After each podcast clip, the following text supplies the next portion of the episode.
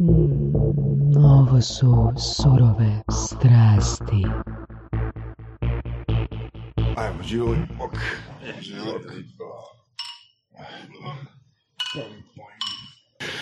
Pa da se zahvalimo našem preporučitelju eh, Damjenu Geberu koji je takav um, evanđelist surovih strasti postao. Bome je. Znači, kad imaš ono, ne samo strast prema svom poslu, nego i prema surovim. Ovoga, reći ćeš nam, prije nego te predstavimo, koliko ti je trebalo da, da se odlučiš doći u surove strasti? Trebalo mi je 30 sekundi. Opa. Kako je to izgledalo? Ne, on mi je rekao, gore spomenuti, e, trebaš ovo, vidjet ćeš super likovi i to, ovaj, meni je bilo super. Ja sam rekao, dobro, ajde, može. A ovaj, inače sam na podcastima kad putujem i baš mi je drago da se neko još s tim bavi uh, u Hrvatskoj. Ne znam uopće kakva je scena. I u zadnjih... Vrlo na početcima. Da, u zadnjih deset dana od kad razmišljam uopće o ovom, sam si stalno mislio moram sve to preslušati plovla.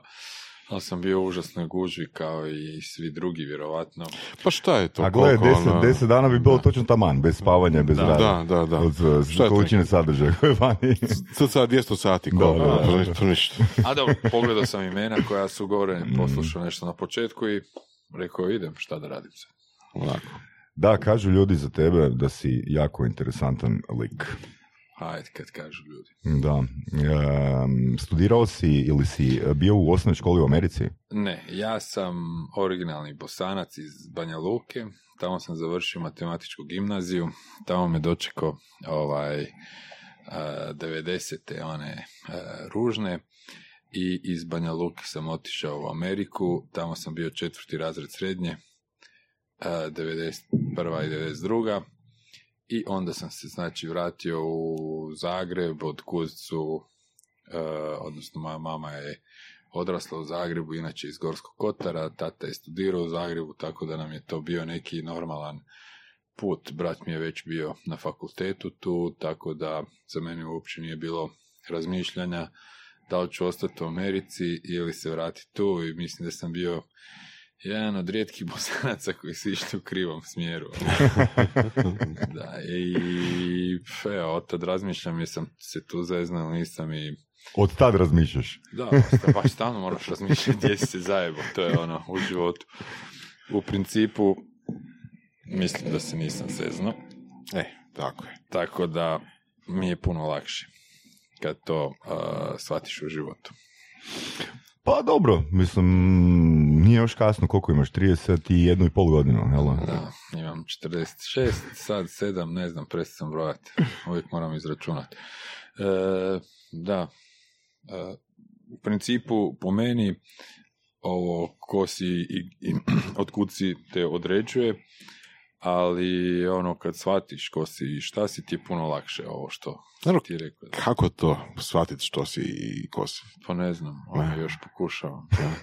Koji svi valjda Nema- koji ne- dođu nema recepta, na ovu, na ovu terapiju. nema recepta, ono, ba, vjerovatno si nešto drugo sa 18, nešto drugo sa 25, nešto drugo sa 32 i nešto drugo sa 47, 8 godina. Danas je onda sa nama, s nama gospodin Boris Kovaček iz agencije Peppermint. Da, ajde recimo, gospodin, drug, prijatelj i komunista. I, I poštena inteligencija. E, da, da. E, da. A, baš sam pričao nešto ispred a, zgrade, jel, kad smo, kad smo čekali. A, ja u principu sam mislio da je Peppermint u smislu kluba i Peppermint u smislu agencije nešto posve drugo i potpuno nepovezano sa ičim, odnosno jednim s drugim. Ne, Ali mi je nije, da. Zašto rekao da, da, da, da je to zapravo vaše bilo? Ili... Ne, to je ovako, agencija Peppermint je nastala u eri e, digitala Mhm. koja je bila najveća ovaj, e, komunikacijska firma na ovim prostorima, stvarno nešto veliko i tad smo Tomo i ja vodili agenciju koja se zvala Da. Da je bio uh, odgovor na sva pitanja koje se toj agenciji Jel može? postavljaju. Da. I ovaj, zato smo odabrali to ime. To je bila agencija za event marketing koja je e, s tim odgovorom ušla u svijet organizacije evenata koje naručuju klijenti.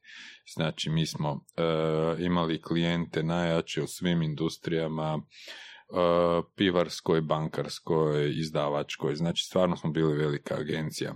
Ali smo isto tako e, stalno htjeli raditi i stvari koje mi volimo i stvari koje nisu naručene, znači s kojima u stvari možeš se približiti više klijenata. Mhm. A, I tako smo osnovali u stvari Weekend Media Festival nekad davno, prije 12 godina i to, tu se rodila ideja o agenciji Peppermint koja će osmišljavati svoje projekte i evente i onda ih prodava dalje Cool. na tržištu. Cool.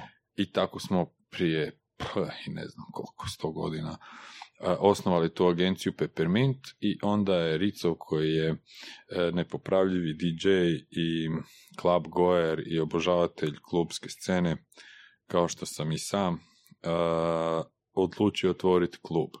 I u jednom trenutku je ono shvatio da mu je najbolje ime za klub Peppermint, pitao me jel mogu ja svoj klub nazvat Peppermint, ja sam rekao naravno, dobro vama, dobro nama i tako je to bilo. Kad već pričamo o tom, od tog prvog trenutka, Tom je rekao to je klub u kojem si ti kao ja, zove se Peppermint, osjećaj se kod doma i nažalost neke sam se stvarno osjećao kod doma. To je bio stvarno možda i najbolji klub na ovim prostorima u smislu manjih klubova, Mhm. jer je imao tu uh, homey atmosferu. Mhm. Oni su ga i uredili tako da čak i onaj dio malog šanka treba izgledati kao kuhinja. A zna se da su najbolji partiji uvijek u kuhinji. I to je stvarno ono, o, Tomo odlično napravio. Bio je taj trenutak gdje u principu e, u Zagrebu nije se ništa ni događalo u centru. Da, da, to je bilo jedno od onih stvari, odnosno u ono vrijeme kada nije bilo sličnih uopće e, lokala, gdje u ono vrijeme kad em, čak i taj dizajn koji onako danas bi nazvali malo blago hipsterski, blago nekako ono, mm, danas je to više manje pomodno, raditi nekakav ono Da, da. kućni dizajn, Pa- ali nekad je to bilo stvarno ono, u našem pod- području u Zagrebu fakat neviđeno. Pa to je recimo ono što, što mi imamo sreće, da li je to sad sreća ili neko znanje ili e, što je to ne znam, ali ono što Tomo i ja u našoj agenciji Peppermint radimo, to je da e, kombiniramo sve ono što smo vidjeli po svijetu kroz naša putovanja, kroz muziku, filmove, e, knjige koje čitamo, kroz sve, znači što upiješ u sebe, uvijek to nekako želimo pretvoriti u posao s kojim se bavimo. I nekako na tom tragu stvari koje smo radili često su bile malo, ali jako malo ispred svog vremena. I onda bi taj neki val populistički e, nas još dodatno ponio. To bi recimo primjer Mhm. o kojem ću to e, ilustrirati bio taj naš barber shop na kojem smo stvarno jako E, da. ponosni i koji je bio jedan od najboljih mjesta uopće na kojem sam ja bio u životu, ne u Hrvatskoj, u Zagrebu, već stvarno je bilo odlično. Dakle, to je bio projekt koji smo osmislili za klijenta koji se e, za Jack Daniels, e, naša prijateljica već i, i, i, i tada e, klijentica je rekla, gle, mi imamo stvarno odličan proizvod, zove se Gentleman Jack, s kojim želimo opet sa tim viskijem ući u ovaj segment gospode ljudi koji ovaj e, piju viski sa odnosno bez leda Bez i bez. Coca-Cola i tako dalje. I ovaj e, onako sjedili smo ispred našeg ureda koji je na uglu Preradovića je tad bio i Rico je rekao, pogledaj, ajmo tu napraviti barber shop. Jer u, u, nekad davno su se svi e, muškarci družili u barbershopu. Mhm, Dakle, mhm. ono, brijanje i razgovor sa bricom ovaj, je bio ono neki upoznavanje šta se događa u svijetu. Novine si čitao kod Brice, e, Da. poznati Brico iz Velog mista i tako dalje i tako dalje. Meni uvijek padne na pamet ona je scena iz Coming to America gdje ovaj Eddie Murphy glumi sve one ljude u barbershopu i onda pričaju o svem živom Da, da, glupostima da, i tako da. dalje. Evo, to je taj barbershop gdje se događa društveni život za muškarce, za gospodu prije nekad. I um, odmah smo ovaj, e, to nekako realizirali, njoj je to bilo super, uredili smo ga stvarno super, to je ovaj naš prijatelj Cak, s kojim i danas surađujem i uvijek jesam i ovaj e, dao svoj štih, Tomo uvijek ima svoju viziju kako nešto treba izgledati. Znači imali smo, puštali smo muziku samo isključivo s ploča, nije bilo MP3-a, nije bilo kompjutera i svih ovih serato ili već kako se zovu.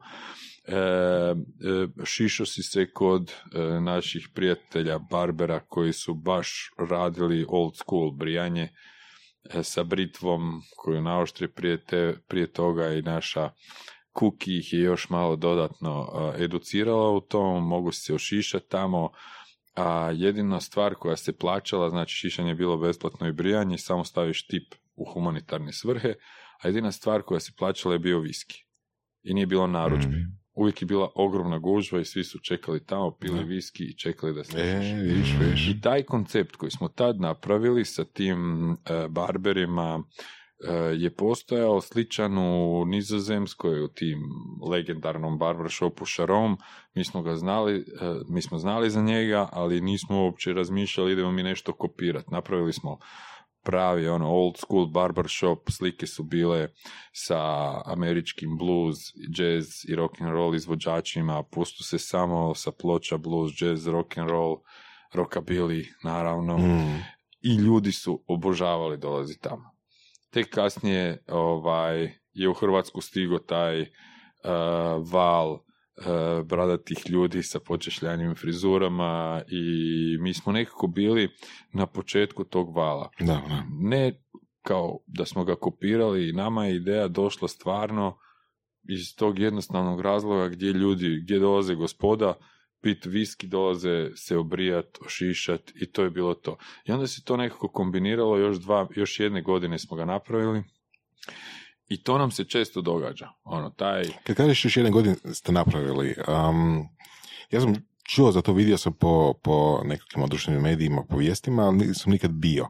Da li je to znači bilo neko ograničeno trajanje? Da, da, da, uh, to je bio u stvari uh, isto ono, ti pop-up, danas je sve pop-up. Mhm. u tih godina nije baš bilo pop-up shopova, pop-up restorana i tako dalje, tako da smo i taj val pop-upova na nekako Cool. zakačili na početku ili čak možda prije nego što je došao u Hrvatsku.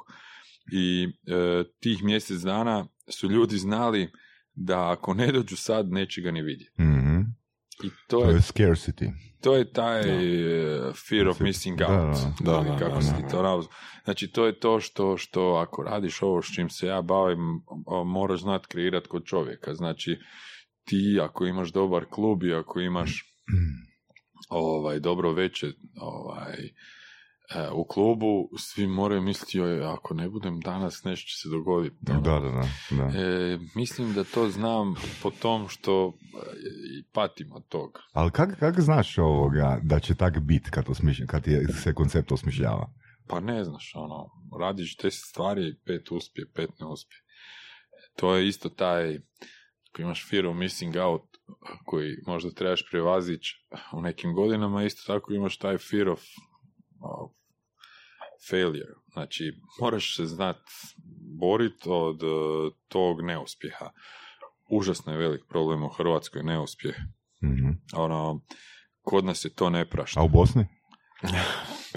Poslije se više ne sjećam, ali isto je tako, da, vjerovatno. Na ovim prostorima je to jako, jako veliki problem. I ljudi, za razliku od Amerike, gdje ti kreneš u deset projekata i, i, i, i ono devet ih ne uspije. I za svakog projekta uspješnog stoji devet neuspješnih. I to je teorija koju govori Da, da, da, i da, ovaj da, da, iz. Microsofta i svi, ne, svi jedno moraju fulat. E, to je ko kad se skijaš, ono, ako se skijaš u plugu cijeli život i pričaš da nisi pao, onda si prošliš, ništa. Razumiješ, ako se skršiš svakih pet dana, kao što se ja uvijek skršim, to znači da ideš malo preko granice, znači Mm. da želiš nešto više postići, moraš naučiti kako se dalje skijati, a nećeš se naučiti ako ideš na sigurno. Isto tako nećeš sigurno uspjeti ako, ako ideš na sigurno stalno.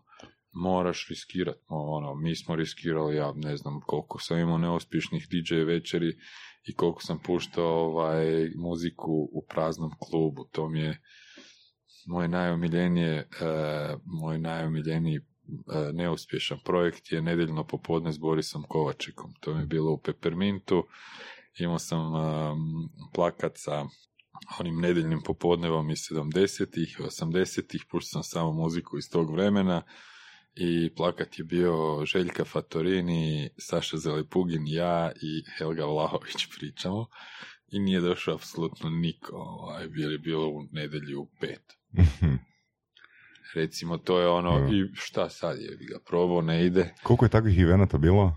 Pa ovdje sad govorimo o, o, projek- o, o klubskim večerima, bilo ih, ne znam, to ni ne pamtim. Koliko je projekata... Ali nedeljno, nedeljno popodne. Aha, pa niste, jedno, pa niste, ne, pa ugasili ste odmah nakon prvog pokušaja. Baš niko živ.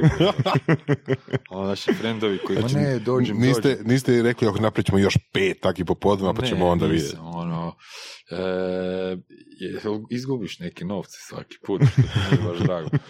Ali, znaš, to je recimo, uvijek e, postaviš neke činjenice i spojiš ih i onda misliš, ovo je 100%, ovo sad ne mogu zajebati. Mhm.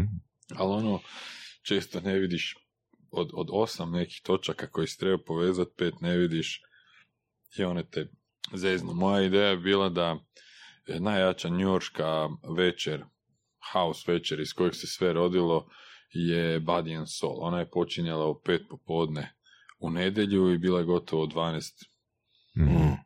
i to je bila neka ideja, sad ćemo mi napraviti nešto. I ono, mala greškica je bila da Zagreb nije New York. I ono, sve su a u stvari, ono, a Lju- ful- nema dovoljno ljudi koji ne rade u ponedjeljak ujutro. Da. Da. A, I tako, znači, pitanje je bilo koliko projekata je bilo neuspjelo. Kad imaš, kad imaš em, klijente, onda ne smiješ ne uspjeti. Kad imaš sponzore, ne smiješ ne uspjeti. Kad radiš za sebe, onda si ti taj kojem opravdavaš svoj neuspjeh i onda ti snosiš Mhm. te konsekvence. A da bi smanjio broj neuspjeha, to ti ide iskustvo, znanje, na obrazovanje, mislim sve ono što ti treba da, da radiš posao. Znači, poanta je e, što prije moguće doživjeti najveći mogući broj neuspjeha, da ih poslije ima sve manje i manje i manje i manje i manje. Pa nije, ne znam. I da imaš i manje. Znači, cilj je imati što manje neuspjeha. Ali neuspjeh nije problem. Jedan moj prijatelj koji je ovaj, na menadžmentu, na ekonomiji e, pročelnik, e, ili kako se već to kaže, on me zove često na ekonomiju da predajem ovaj, stvari koje sam radio, da prezentiram recimo moj omanski projekt, da prezentiram Weekend Media Festival i takve stvari. Jedna od stvari koja mi je bilo najdraža za prezentirati studentima je svi moji neuspjesi. Mhm. I, ovaj, I to mi je bilo super. Ono, tri neuspjeha sam isprezentirao, ali fora je da na tim neuspjesima izgradiš i poboljšaš svoj e, rad. Primjer ću opet dati. E, ne znam, imali smo klub jednom, mi kao agencija, zvao se Kvart u klaonici. I sve je bilo super, ono, sve sam to u teoriji posložio super, osim što je bilo hladno. I svaki put kad bi upalio klub bio bi na agregatima, grijanju, ovom onom, u minusu 10 do 15 tisuća kuna, jer ono, jednostavno moraš to upaliti, a tamo nema infrastrukture. I tako, radili smo neke partije koji su bili super uspješni, neki koji su bili malo manje uspješni, na kraju smo sve to sveli na neki polu uspjeh ili nešto na nuli smo bili, ali na kraju krajeva tamo sam upoznao čovjeka koji zove Crni, koji mi je radio ugostiteljstvo na, na ovim. I sve to što sam možda i vrijeme i novac izgubio ovaj, radeći taj, taj klub, koji je po meni bio super i nije mi ništa žao što sam to napravio. Možda smo tu negdje malo nešto spušili, najviše ono, izgubiš svoje vrijeme, si se mogu baviti Mm. nečim drugim, izgubiš šivce i tako dalje. Ali to sam sve nadoknadio, jer sam upoznao čovjeka koji savršeno radi e, e, ovaj, ugostiteljstvo na velikim festivalima i na moja sljedeća tri projekta, surađujući s njim, sam nadoknadio ono puno više od onog što sam izgubio Mhm, kroz, mhm. kroz taj projekt. Znači, negdje sam ono, e, mislim, moraš ipak biti pametan da iz svog svakog ono, Mm, da. pogreške naučiš ili iz tuđe Ili izvučeš maksimalno što možeš, Da, i tako re- kontakta. ne znam? Da, to je, to je to je normalan dio života, što kažem, u Hrvatskoj i u ovoj regiji se ne prašta. Ono, on je propao, firma mu je propao. Onaka jebi ga, propao. Ono, ti nisi propao, zašto nisi ništa ni radio? Da. I previše pričamo, ja mislim, sad bi ja tu zaustavio neuspjesima, pa ajmo malo i ovim pozitivnim stvarima. Da, jel, no možeš reći uh, što je tvoj strah u, u poslu? Koji strah imaš? Moj strah u Da. poslu. Pa, pa, pa strah od neuspjeha, pa naravno. Pa svako ima strah od neuspjeha. Da li, mislim, meni je interesantno kako si isprezentirao ideju za barbershop. Interesira me kako to, kak to nastane. Ono. Imam ideju, ajmo probati ili... Da, pa e, bitno je isto, imam jednog prijatelja koji mi radi sve scenografije. E, I on, njegov stari koji je old school, bio je, vozio je kamion i tako, i on, njegov stari ti je sve to, kad god bi mi nešto radili, on bi sve ove benere i gluposti koje su ostali, koje naravno ja nisam spreman, on bi tamo negdje e, buksao u neko svoje skladište i nikad ne zna šta će ti trebati. I jer ja nisam znao to i došao sam kod njega i vidio, pa jebote, to je ono od vikenda prije osam godina, još i tu. Pitam ga zašto je to tu? Pa nikad ne znaš koja će kombinacija biti. Hm. I to, I to je ta moja, samo on je govorio o materijalnim kombinacijama, a u našem poslu su bitnije ove kombinacije koje ti imaš u glavi. Ako odeš u negdje u neki drugi grad, ako Mhm. vidiš nešto, ako naučiš nešto o nekoj tehnologiji, Mhm. ako naučiš nešto o mobitelima, o, o videoprodukciji, o bilo čemu. On, to su sve one informacije koje ti imaš u glavi, onda ih kombiniraš i nađeš im neki, neki smisao u poslu kojim se tim baviš. E, recimo, sad smo završili R&B vikend, e, Restaurants and Bar Weekend koji je stvarno zadovoljan sam kako je prošao. Znači, mi smo imali tu platformu Weekend od Weekend Media Festivala gdje se ljudi uz zabavu, uz e, druženje, networking, poku- ljudi pokušavaju raditi posao u jednom opuštenom okruženju. I onda smo to sa medija i marketinga željeli prebaciti na F&B e, industriju u svim njenim segmentima. To je znači i sad sve ovo što sam godinama fullo ili dobro napravio na Weekend Media Festivalu, Mhm. sad to želim upotrijebiti na ovom, na ovom festivalu. To su sve te male kombinacije koje, Mhm. smo, koje smo pokupili. Sva ta neka znanja, kad god sam bio u nekom restoranu, osim što jedeš, gledaš zašto je uređenje baš takvo, zašto ima deset konobara, a ne 14, zašto su Mhm. a, zašto te dočekuje čovjek sa kravatom ili zašto. To su sve informacije koje stavljaš u glavu i onda ih u jednom trenutku iskoristiš za neki svoj projekt. Isto tako i sa muzikom, isto tako i sa a, filmovima, ono, to je ta u principu um, sakupljanje, kao što ovaj skuplja sve materijalne stvari, Da, tako u, u našem Da poslu je to. da li ti onda proces u glavi ono kad ideš na novo mjesto ili se izlažeš novim sadržajima, gdje ja to mogu iskoristiti u budućnosti? Ne, nego Ne. idem na novo mjesto zato što mi se negdje ide. I zato što stvarno uživam. Ono, Da. Prvenstveno to je ta strast koja te tjera. Sa, ono, želiš otići u, u 90-ima u New York, ono, kad si klinac, kad imaš 20 godina. Nisam ja išao u New York zato što sam mislio joj, idem ja to pa ću upotrijebiti. Ne, ne, već hoću ići u New York zato što ono, tamo postoji scena koju želim upoznat, nisam nikad bio u CBGB, ono, nisam bio... S koliko to godina bilo? A to je bilo 97. recimo, šta ja znam koliko onda, 25. Mhm. To je bilo kad sam se već vratio u Americi, sam završio srednju školu u Wisconsinu koje je jedno, ono, dosta onako mirno mjesto gdje ljudi Rekli bi uzgajaju krave. To si ti rekao, moram paziti da ne, ne čujem ravnatelj škole u kojoj sam bio. Ali uglavnom Wisconsin je kao što svi znamo potpuno drugačiji od New Yorka. Ja sam išao u Ameriku da bi u New Yorku završio sam u Wisconsinu i nije mi ni to žao, jer sam i tamo upoznao ljude i tamo sam shvatio tu drugu stranu Amerike, small town Amerika. Ali kad imaš 25 godina, ići u New York.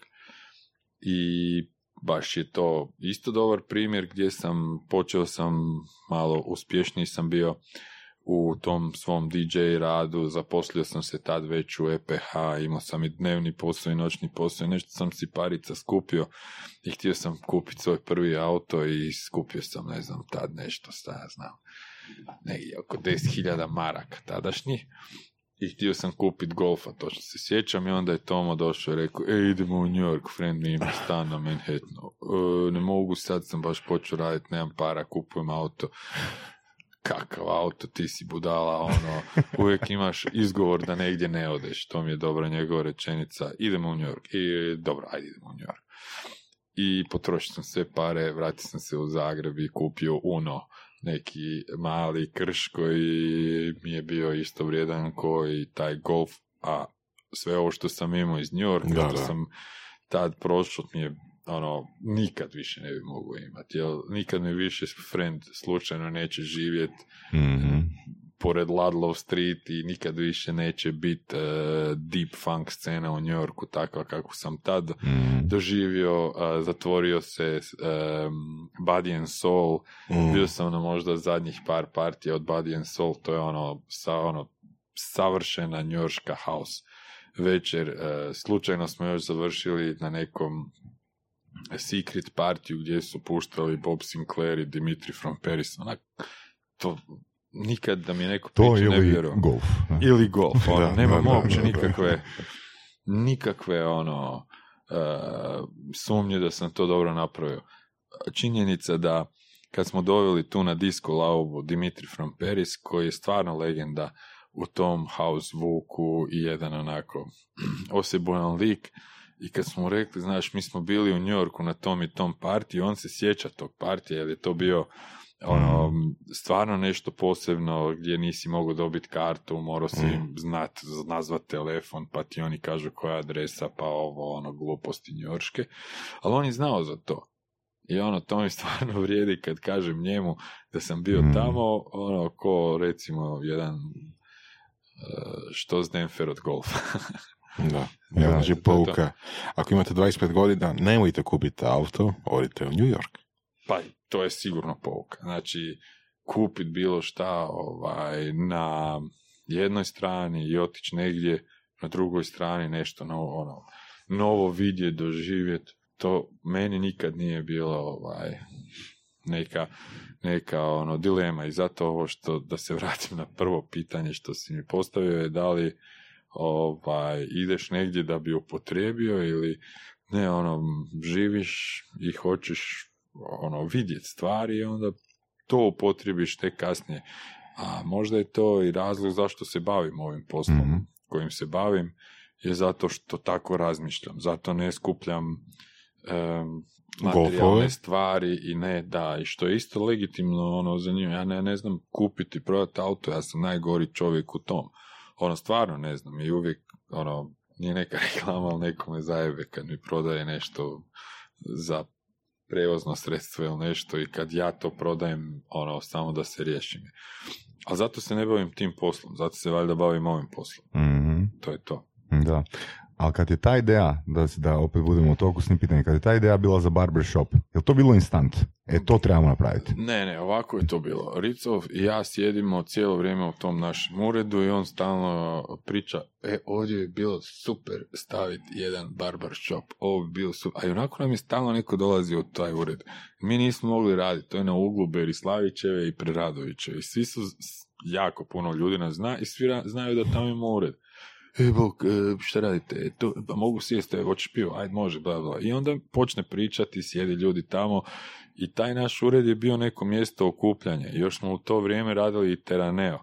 Pa su onda se tamo prodavali i karte. I onda sam stalno je neko bio tamo, ono, ko da smo barbershop. I, ovaj, I to se nekako poklopi, valjda. Ovaj, I ona je rekla, ja trebam nešto za gospodu, e, neko mjesto za gdje, gdje će biti promocija i alkohol uopće nije lako e, promovirati. Da, stvarno, znači vi ono. ste imali zapravo svoju želju spremnu i onda je došao upit klijenta. Da, ali, to se stalno događa. Nice.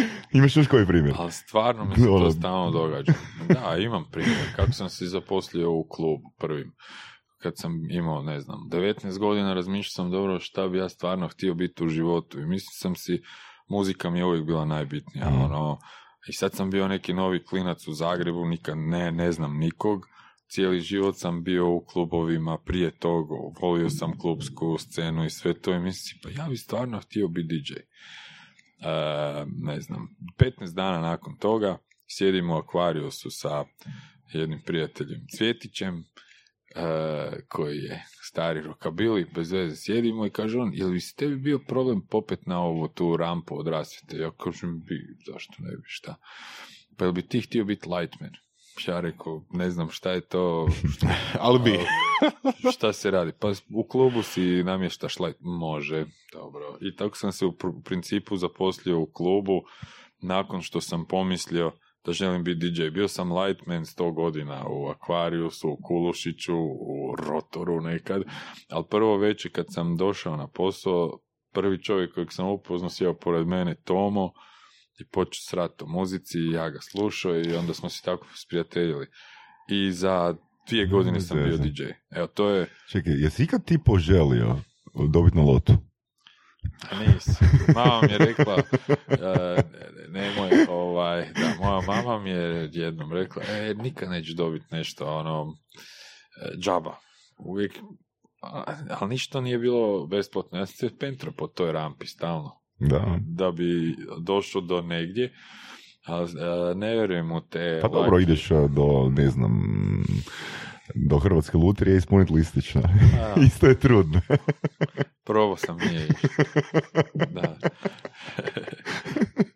Recimo, Ali dobro mi je to, dobra mi je to baza. Ono je super kod surovih strasti, ono kroz iskustvo koje slušamo, stvarno smo čuli takav ono nevjerojatan a, broj strategija koje ljudi imaju, priče koje smo čuli. Tako da, velim, sve manje i manje su mi nevjerojatne stvari koje ćemo Pa se to Zamislim, dogodi, da. zamislim ono što želim i dođe klijent koji je spreman to platiti. Ono, zakon. Da. Pa, taj klijent je bio negdje, samo nije on znao da je...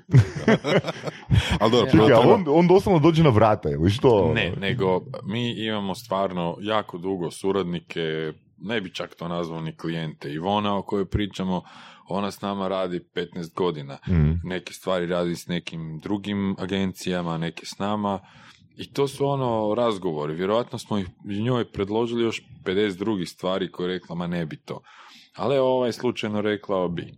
Mhm. Ovaj, I njoj se to svidjelo. Slučajno ti se stvari poklope i to rezultira tako da imamo u Lynchburgu u, u destileriji e, svog Jack Danielsa koji se proizvodi O, na svijetu nice, VIP nice. turu, jer je taj projekt dobio nagradu kao najbolji projekt za Jack Daniels, uh, nisam sad siguran u Europi ili na svijetu te godine. Stvarno je dobio tu Nice. nagradu i onda smo mi dobili, tamo smo došli, debeli jedan gas uh, se zvao Master Distiller, nas je proveo kroz destileriju, ispričao cijelu priču o Jack Danielsu, Uh, kušali smo te različite viskije i to, i ispričao nam je povijest uopće tog što sad ne znam se tu kod da smije reklamirati ili ne, ali super je, super je fora, znači ja što sam za, zapamtio je kako je umro Jack Daniels. ono.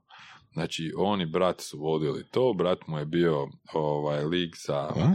financije, a on je bio čovjek koji je to sve imao u glavi, tamo je jedan veliki izvor vode koja je najbitniji sastojak tog pića i tako dalje i tako dalje. I ovaj Mr. Jack Daniels je ostao sam jedan dan u uredu i držali su naravno u toj jednoj kućici koja još tamo stoji ovaj e, sef i tamo je bila sva lova. Mm. I naravno, pošto on nije se bavio financijama i brojkama i više cugo nego što je ovo, je zaboravio šifru. I onda je čačko šifru tri put krivo i nije mogao otvoriti i bijesan je udario nogom taj sef kao motherfucker, jel? Da. I slomio je prst na nozi i od e, trovanja i komplikacija je umro. Znači, vjerovatno tad nije se znalo da je on ovaj, imao tu e, kako se zove bolest. Gangrenu. Ne, već e, dijabetes. Aha. On je očigledno to imao i do, došlo je do... Kom... I frajer je umro sa 27 godina. On- 27? To je neki, ne, ili 27, jel koliko Ok, već, ali nešto da, da, da, da. malo. Da, Znači, da, da, mislim, i- kad- kad misliš to- tome- I zamisli Da. takav jedan, ono, Da. genijalac koji je sad bi njegov ono, carstvo vrijedilo milijone, on to ništa nije ni vidio. Preuzeo je posao njegov buraz koji se bavi bro- brojkama i tako dalje i tako dalje. I ovaj, e, samo malo da vidim nešto. E, dalje da se vratim na Jack Danielsa, isto je fora, super su mi te priče, jer ono, ljudi uvijek pamte priče, a Mhm. ne nešto drugo. E, on je imao šest zaposlenika sa 13 godina. Znači, strah od neuspjeha, da se vratimo na to. Mhm. On je bio siroče, usvojen od protestantskog popa koji je jedini e, su protestantski e, popovi imali pravo na proizvodnju viskije, on je bio siroče koji je radio kod njega i sa 13 godina imao šest zaposlenih ljudi. E, to je to. On se nije bojao neuspjeha Nice. i počeo je šljakat da, Da, da, da, da, sa 17 i negdje ili 18 nesto, bio je obični neki klinac koji je oblačio se kao i svi drugi i onda se vratio obučen onako kao što izgleda na etiketi Jack Danielsa i niko ne zna zašto se onaj viski zove number 7 Aha. znaš ona etiketa je number 7 zašto je to number 7 niko ne zna, ni oni ne znaju i to je to E, da, malo sam izreklamirao, nije mi bio cilj, ali mi je Dobra je priča, super, super priča, priča. super ono. priča. Da. I sad ja razmišljam o hrvatskim brendovima i o pričama koje mi imamo. Tamo u Lynchburg taj dođu milioni ljudi. Evo, i to je neka informacija koju isto imaš, koju se nadam da ću pro, ono, prodat nekom klijentu kojeg ću srest. Da li će to biti, ne znam, proizvođač Maraskina koji je bio zadnji, zadnje piće navodno popijeno na Titaniku dok je tonuo koji je, da, koje je jedino piće koje pije papa recimo iz Hrvatske i tako dalje. To su neke stvari koje mi imamo. Mi imamo vlasništvo nad tim. Amerikanci od toga naprave ozbiljnu priču. Mhm. Ti hodaš okolo, ja tu na podcastima pričam o tom. Mhm. Ja to pričam svom sinu koji će onda na kraju, nadam se ne, ali e, e, ići tamo. A mi imamo milion, milion takvih priča koje niko ne zna. Da. I evo, to su te kombinacije o kojima pričam, informacije koje Mhm. upijaš i onda možeš prodati. Stvarno mislim da na moru ima toliko takvih u Dalmaciji priča, pa samo Dubrovnik je Da, da, da, stvari svaka, zgrada vjerojatno ima tamo nešto. Da. Da, ali Dubrovnik već sad donosi milione zbog priče koju je neko nekad davno ispričao. Vjerovatno i postoji pet sela u Dalmatinskoj Zagori koji su takva. Ono, siguran sam. I to je, e, e, Istrijani su ispričali svoje priče i o Velom Joži i o Mhm. svemu i zato oni se pove, ono, Mhm. postoji taj, em, taj neki, em, kako bi rekao, koncept da na osnovu priče Da. Da li bi onda rekao da je priča kao, kao nešto što ljude privlači najbitnije kad je neki projekt ili jedna samo od stvari? Priča je najbitnija. Znači, taj storytelling je sve u današnje vrijeme, gdje imaš e, proizvoda milion, ali oni koji imaju pre- priču su uspjeli. Imaš Znači sad- da nije Jack Daniels imao priču, bez obzira što je bio viski kao takav, jel ok? pa imaš ne bilo ništa, viskija, jel? koliko imaš viskija? Ono, ne znam, jel Jack Daniels uopće viski, ja to nisam baš 100% shvatio, on je Tennessee viski, tako se zove. Ali neko iza bourbon, njega stao vjerojatno, i ne, viski je Tennessee viski, to, Da. da li to sad. Ali postoji priča u koju ti vjeruješ i koja ti je ispričana. Danas bilo je odlično predavanje na Weekend Media Festival od Pit Radovića koji je uzeo desetak e, najuspješnijih reklama danas i pokazao gdje, da na tim reklamama uopće nema nikakve, nikakvog pojavljivanja brenda. Imaš samo priču. Mhm. Od, ne znam, žilet, gdje nema, u, u cijeloj reklami se niko ne brije. Mhm, Niti imaš mhm, nijedan mhm. žilet. I tako dalje, i tako dalje. Nisam zapamtio sve. Samo pričaju svoje priče koje koje ovaj, ti zapamtiš. Jer lakše ti zapamtiti priču nego Sliku, ili... Da, šta ja znam šta. Da, da, da. Da. da. da. I e, Jer, kad, jer kroz priču stvaraš svoje slike, ne? Da, sad sam e, opet moj tu partner u ovom kofi dijelu festivala, Matija ima jednu pržionicu gdje stalno visi jedan u dvorištu ovaj kafe i tamo je jedan e, kostor, iz Kostarike dečko radi i stalno je tamo i mi se znamo, ali nikad nismo razgovarali. I onda sam se upoznao s njim, on me počeo ispitivati ko sam, šta sam i on rekao nakon pet dana se opet vidimo oh, I, I enjoyed so much, you have some lovely stories. Mhm. Ono, dana, znaš, nije mi rekao, e, super, mi imaš dobar auto. Da, da, da, da, Znaš, da, da, da, da. da, da. Rekao mi imaš lovely stories. Meni je to veća, Da. Uh, veća satisfakcija nek da mi kaže, "E, super ti je Pa Ferrari. mislim, mislim kojeg i, u, i, u psihoter, i u psihoterapiji, znači imamo aplikaciju metafora i priča koje ljudima po- pomažu stvoriti određene promjene. Mislim, priča je uvijek prodaje i od uvijek je prodavala. Da. Da. Ja mislim da da. Mislim, razmišljam sad o ovim nekim brendovima koji nemaju priču, ali ne mogu. Imaš jedan primjer. Ne smijem sad. uspješan, uspješan, a nema nikakvu priču. Jel imaš koji Pa primjer? ne, ono, ne, sad ne mogu se sjetiti. Hm, što bi to i ne bi bilo? ni ono? ispričao, ono, može mi biti. Ha?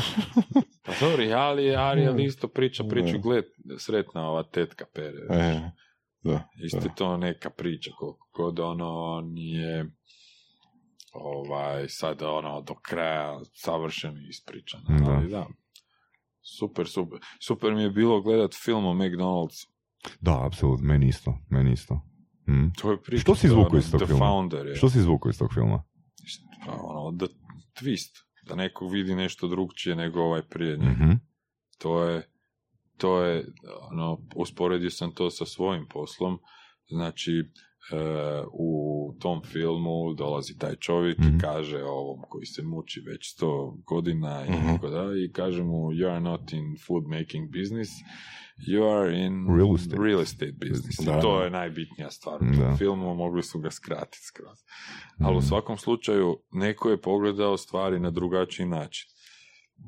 I kad gledamo naš najuspješniji projekt, a to je Weekend Media Festival, mi smo ušli u, u biznis e, o kongresa, sajmova i svega na potpuno drugačiji način.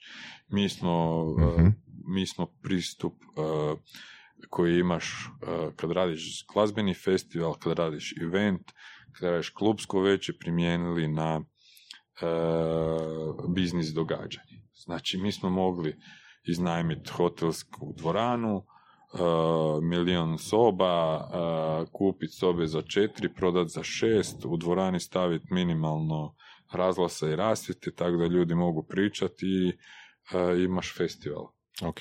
Čak smo bili na New York Media Festivalu godinu prije vikenda, da vidimo kako to izgleda. To izgleda tako, ono, samo što oni imaju sadržaj koji mi nemamo. Njima dođe predsjednik uprave Vajakoma i priča o svemu. Znači njemu ne treba ekran da bi prezentaciju pokazao. On ispriča svojih šest priča. Evo, Mhm. da priča. Mhm. I, ovaj, i, i to je to. Mi smo svom festivalu pristupili kao glazbeni festival, kao e, nešto na što bi mi htjeli otići. Nikad nisam volio ići na te kongrese koji su tako Mhm. organizirani da, da sjediš i onda dođeš na coffee break u lobby hotela i to je to. Imaš par primjera kako u praksi to ispadne? Molim? Imaš li par primjera kako u praksi to ispadne na vikendu? Koja je to razlika? Pa, vikend postoji 11 godina i 30% raste već zadnjih 10 e, kad je cijela industrija kongresa za vrijeme krize da, cool, pala cool, cool. za 75%, mi smo narasli za 30%. Mhm. Znači, to je bio taj pristup koji je u stvari e, različit i to je to što je ovaj rekao da je u real estate biznis, je. a ja sam rekao da smo mi u stvari u event making biznis, a ne u kongres biznisu. I, ovaj, i kroz taj e, primjer vikenda gdje je ono, Tomina ideja da se napravi okupljanje regionalno i tako, ono, realizirana kao da radimo muzički festival. Imaš različite stageeve, e, možeš birat na koji ćeš ići predavanje, kad nisi na predavanju negdje ti je zanimljivo, nikad ti nije dosadno na lijepoj si lokaciji, na lijepom vremenu, ljudi se zabavljaju, a stvarno se radi o poslu, stvarno radi se posao, networking je Mhm. jako bitan, predavači su brutalni, stvarno, Mhm. ono, imamo svake godine vrh svjetske i vrh e, regionalne ono industrije, tako da to je bio naš pristup. To je taj twist gdje smo mi odlučili ne raditi kao svi drugi, već kao nešto to naravno košta, ono, preurediti dvorane e, u hotelu i napraviti sve ono što vi vidite na vikendu je potpuno dva različita ono, budžeta. Da. Kako je nastala ideja za Weekend Media Festival? Kako Znači, se razvijala? Ricov je e, u toj firmi e, kako se zove e, Digitalu iz da prebačen u firmu za TV produkciju i obhodio je festivale e, za televizijske i tako dalje, kan, e, piknikova, ono, on je išao na tim festivalima gledat e, što da se kupi za TV produkciju i tako dalje. I shvatio je da gdje god da ode tamo Hrvati, Srbi, Bosanci, Makedonci se druže zajedno na, ono, reklo bi se, marginama festivala. To je bilo 90, a, 2008. I u principu e, ti si lakše mogao saznati šta se događa u New Yorku i Londonu nego što se događa u Sarajevu, Skoplju i Beogradu. To je bilo vrijeme prije sapunica u kojem hrvatska produkcija uzme dva srpska glumca i obrnuto da bi se prodali vani. To je bilo vrijeme gdje još nije se ta suradnja razvila, nije postojalo regionalno tržište uopće. I ovaj, vratio se i kao sjeli smo i on je imao tu ideju da se napravi festival, prvenstveno televizijski, gdje će se razmjenjivati sadržaj, prodavati i tako dalje. Kroz razvoj ideje smo došli do toga da to bude medijski festival. I naš cilj je bio dovesti nekih 600-700 ljudi u Rovinj. Dugo smo tražili dvoranu, drugo smo tražili mjesto, nismo znali da li ćemo ići u Rovinj ili negdje drugdje. Jer naravno tu su nas e, ljudi iz e, Adrisa ono, shvatili šta mi hoćemo napraviti i podržali, ali opet je bilo ta, taj problem dvorane, jer tad hotelski ovaj, e, hoteli nisu bili izgrađeni, bilo ni Lonea, ni Monte Molinja, ni ničeg. Nije bilo dvorana. I mi smo došli na sastanak i parkirali smo se tamo gdje sad trenutno stoji šank na Weekend Media Festival, onaj unutrašnji, izašli smo iz auta i shvatili smo da se nalazimo u prekrasnoj velikoj dvorani, e, zatvorenoj bivšoj tvorničkoj hali gdje ono koja se ne koristi ni za što i rekli to je to, tu ćemo mi raditi festival. I van smo onda izašli stara tvornica Duhana Rovinj koja je prekrasna, ovaj, to za ljubav na prvi pogled bi se reklo. I tu smo onda shvatili gdje je to, onda smo razmišljali kako će se zvati, onda je došlo do imena Vikend koje je ovaj, odmah nam sjelo, Mhm. jer sve govori o festivalu, to jest vikend, ali je poslovni vikend i još je ispalo da je to zadnji vikend u, u, u, u sezoni. Točno se sjećam, 18. je bio prvi vikend prije 12 ili 11 godina, znači to je bilo već pola restorana u Rovinju nije radilo. Mhm. Radio je naš prijatelj e, u Đaninu, e, radio je Vinko na, dole na ovom e, na rivi ispred vikenda, isto već nas, naš domaćin, radio je Veli Joža i gore onaj em, Orka. Sve je drugo bilo zatvoreno. Nisi mogao uzeti ni apartman, ni ništa, sve je bilo zatvoreno. I umjesto 600-700 ljudi došlo je 1500 ili 1600. Jel nam možeš, molim te, objasniti proces Kako, Šta? kako ste prodali tu priču, kako ste je upakirali i kako ste Kod došli? god, kod god smo došli, znači sjećam se u večernjem listu je tad bio uh, Marijan Jurlek, a on je rekao to je super, odlično, imate moju podršku. U, u HT-u su shvatili odmah da je to taj... Kako ste to radili? Jeste zvali telefonski, Da, došli smo i sastanke, prezentirali pičali? na- smo našu ideju, govorili smo o tome i, i, i ljudi su shvatili šta mi hoćemo napraviti. Ono, i podr- u, u, u Adrisu smo došli i prezentirali njima, svim je to ljudima bilo jasno. Jasan im je bio koncept, jasan im je bio razlog zašto to radimo, jasno im je bilo kome to radimo, za koga. Znači, svi su govorili da.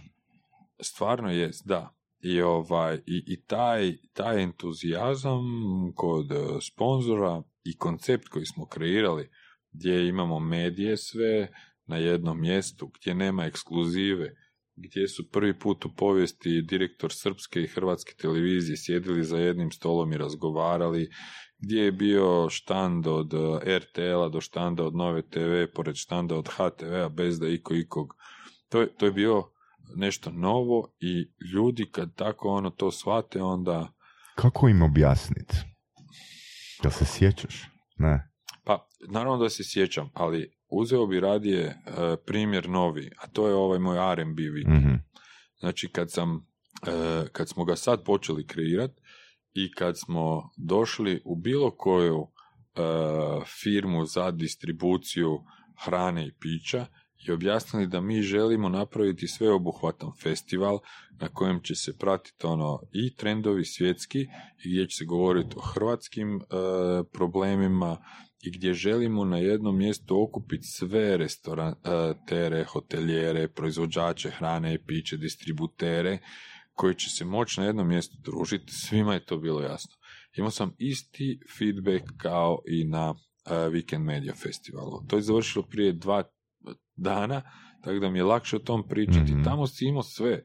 Tamo si imao Badel koji ima štand pored Coca-Cola i Brown Formana, pored Jamnice, pored Miva vina. Tamo je bio Vivat uh, uvoznik vina. Tamo su bili vinari. Tamo su bile kave sve relevantne hrvatske i Bar Cafe i Frank i e, Lavaca i pored njih su bili mali rosteri koji su tamo. Znači, kad ti ono ljudima objasniš da mora se stvoriti neka scena da bi oni uopće imali gdje poslovat i živjet, oni to shvate. Ako ih im ideš, ako im ideš prodat ono, e dajte vi sad lovu da bude, piše vaš veliki logo na ulazu festivala, onda te on gleda kao i svakog drugog prije.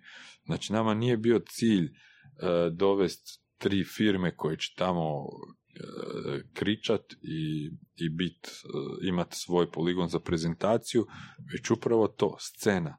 U Hrvatskoj Mhm. trenutno ne postoji i rađa se scena u toj industriji. Najdalje su otišli naravno vinari koji imaju nekoliko svojih festivala koji imaju stvarno ozbiljnu scenu, o tom se ne može uopće ono um, raspravljati.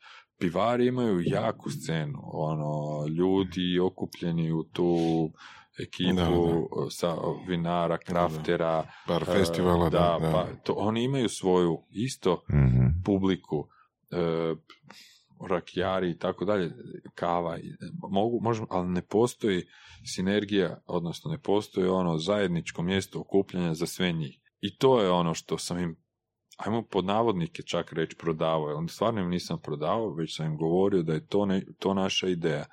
Oni su to shvatili. Kad sam čovjeku e, koji je glasnogovornik udruge pivara, Miro iz Nove Runde, ispričao šta mi hoćemo raditi uz pivo i viski, on je rekao, e, tu sam, idemo, ja ću zvat sve.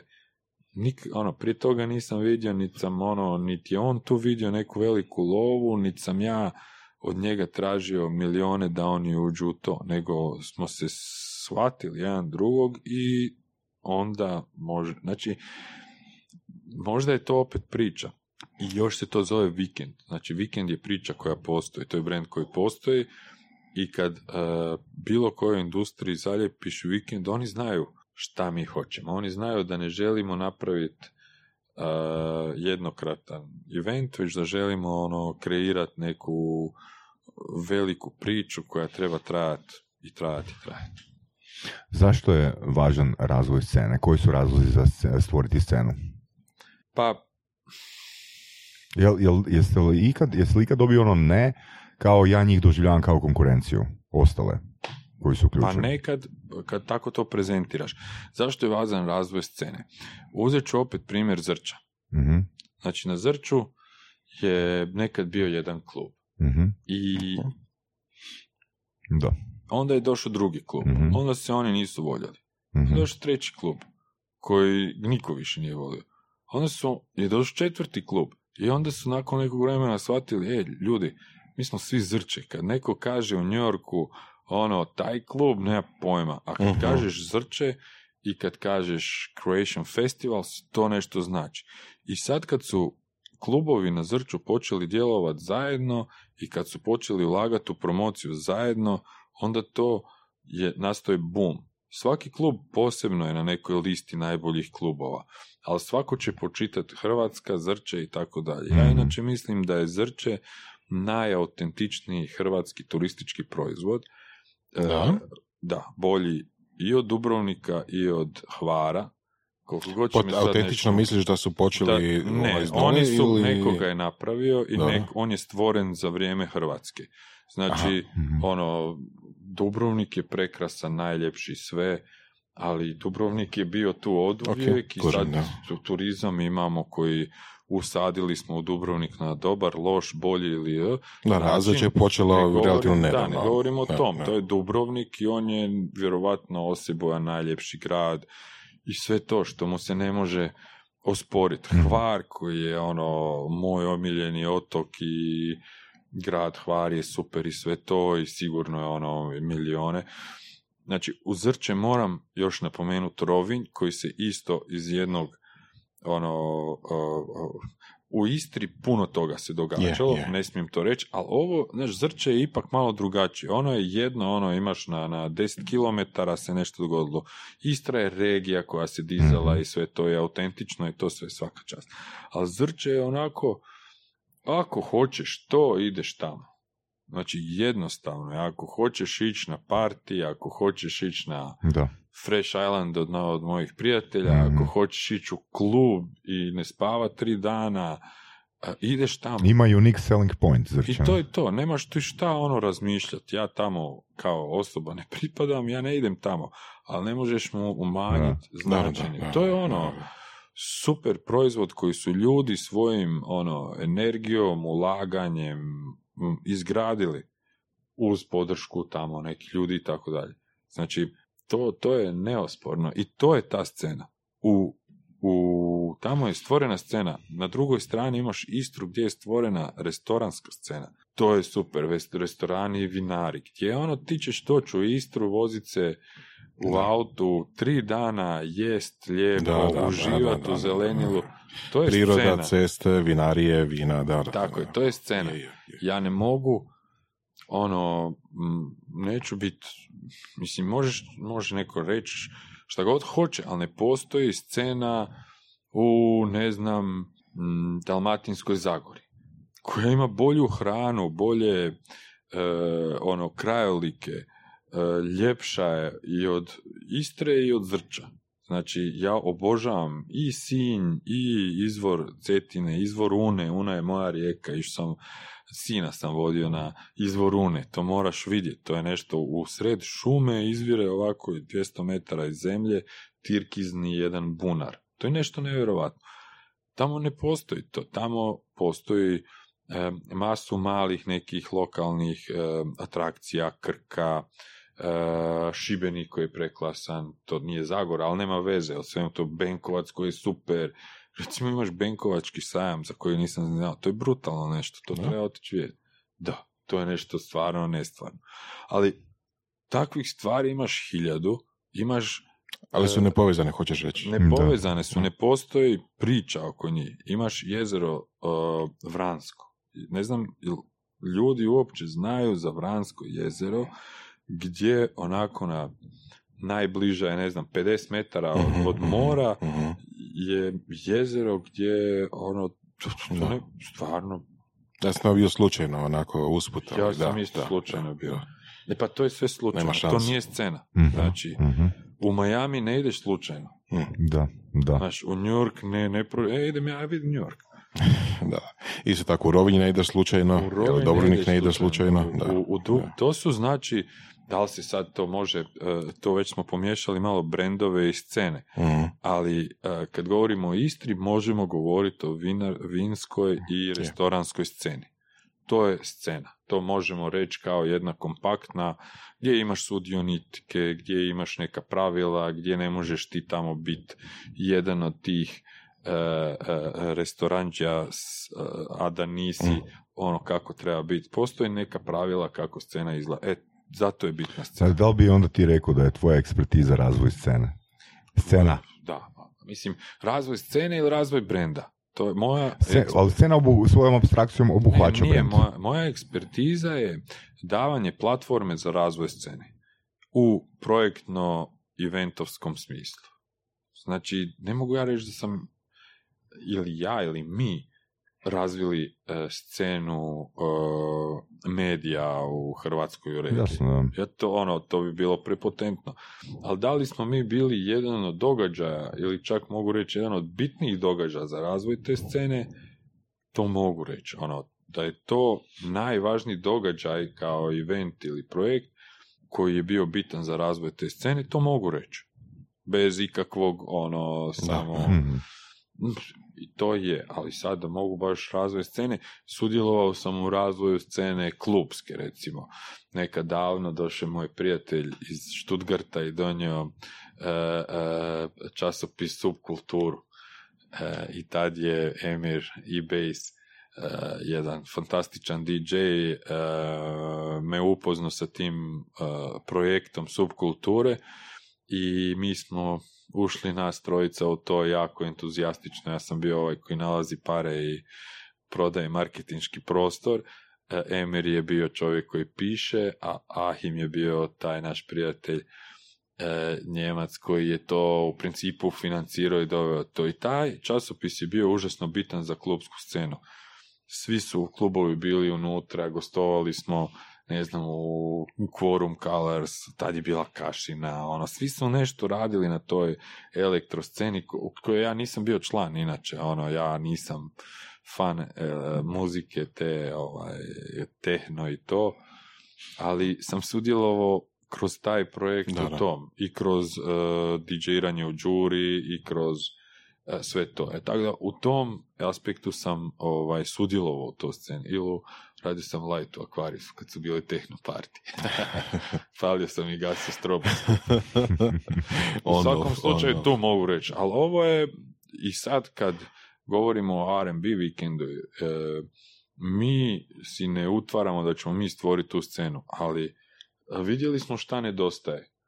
E, pri razvoju da, taj dio, projekta da, je da, da. to najbitnije. Kom ćeš ti to prodati? Mhm. ono, ko, za kog ti to radiš? Za kog ti radiš svoje klubsko veće? Zašto dovodiš taj bend? Jako puno ljudi znam koje ono, imaju svoj omiljeni bend i kažu i joj, ovo treba dovesti u Hrvatsku. Ono, spušio si pare sigurno. Znači, to je, ono, trebaš znat ko će kupit to za šta ti prodaješ kartu i na koji način ćeš doći do tog ko će kupiti to za šta ti prodaješ kartu. Da. Evo, to je neki ono ključ. Mi smo znali za kog radimo vikend, ili smo vidjeli za ko Weekend Media Festival, ali smo vidjeli što nedostaje. Vidjeli smo da ljudi iz medija se ne druže, nemaju mjesto okupljanja, nemaju neki, neki ovaj platformu. Evo, i to je to. Da. To je sad ono pitanje je li, a, baš to što, što si rekao, ako misliš da li svoj, svoj omiljeni brand, možda nije najpametnija ideja, ali ko zna koliko ljudi ima kojim se uopće sviđa taj tvoj omiljeni brand, jel? Ali nekako da su najsretniji a, ljudi, bar u poslovnom smislu, oni koji imaju istovremeno ono, a, recimo u ovom, pri- u, u ovom primjeru omiljeni band koji slučajno se isto sviđa još ono milijunima drugih. Jel da? Znači nekako najbolje prolaze oni čije osobne preferencije su u skladu sa onima koji, kojima žele, to prodati. Jel da?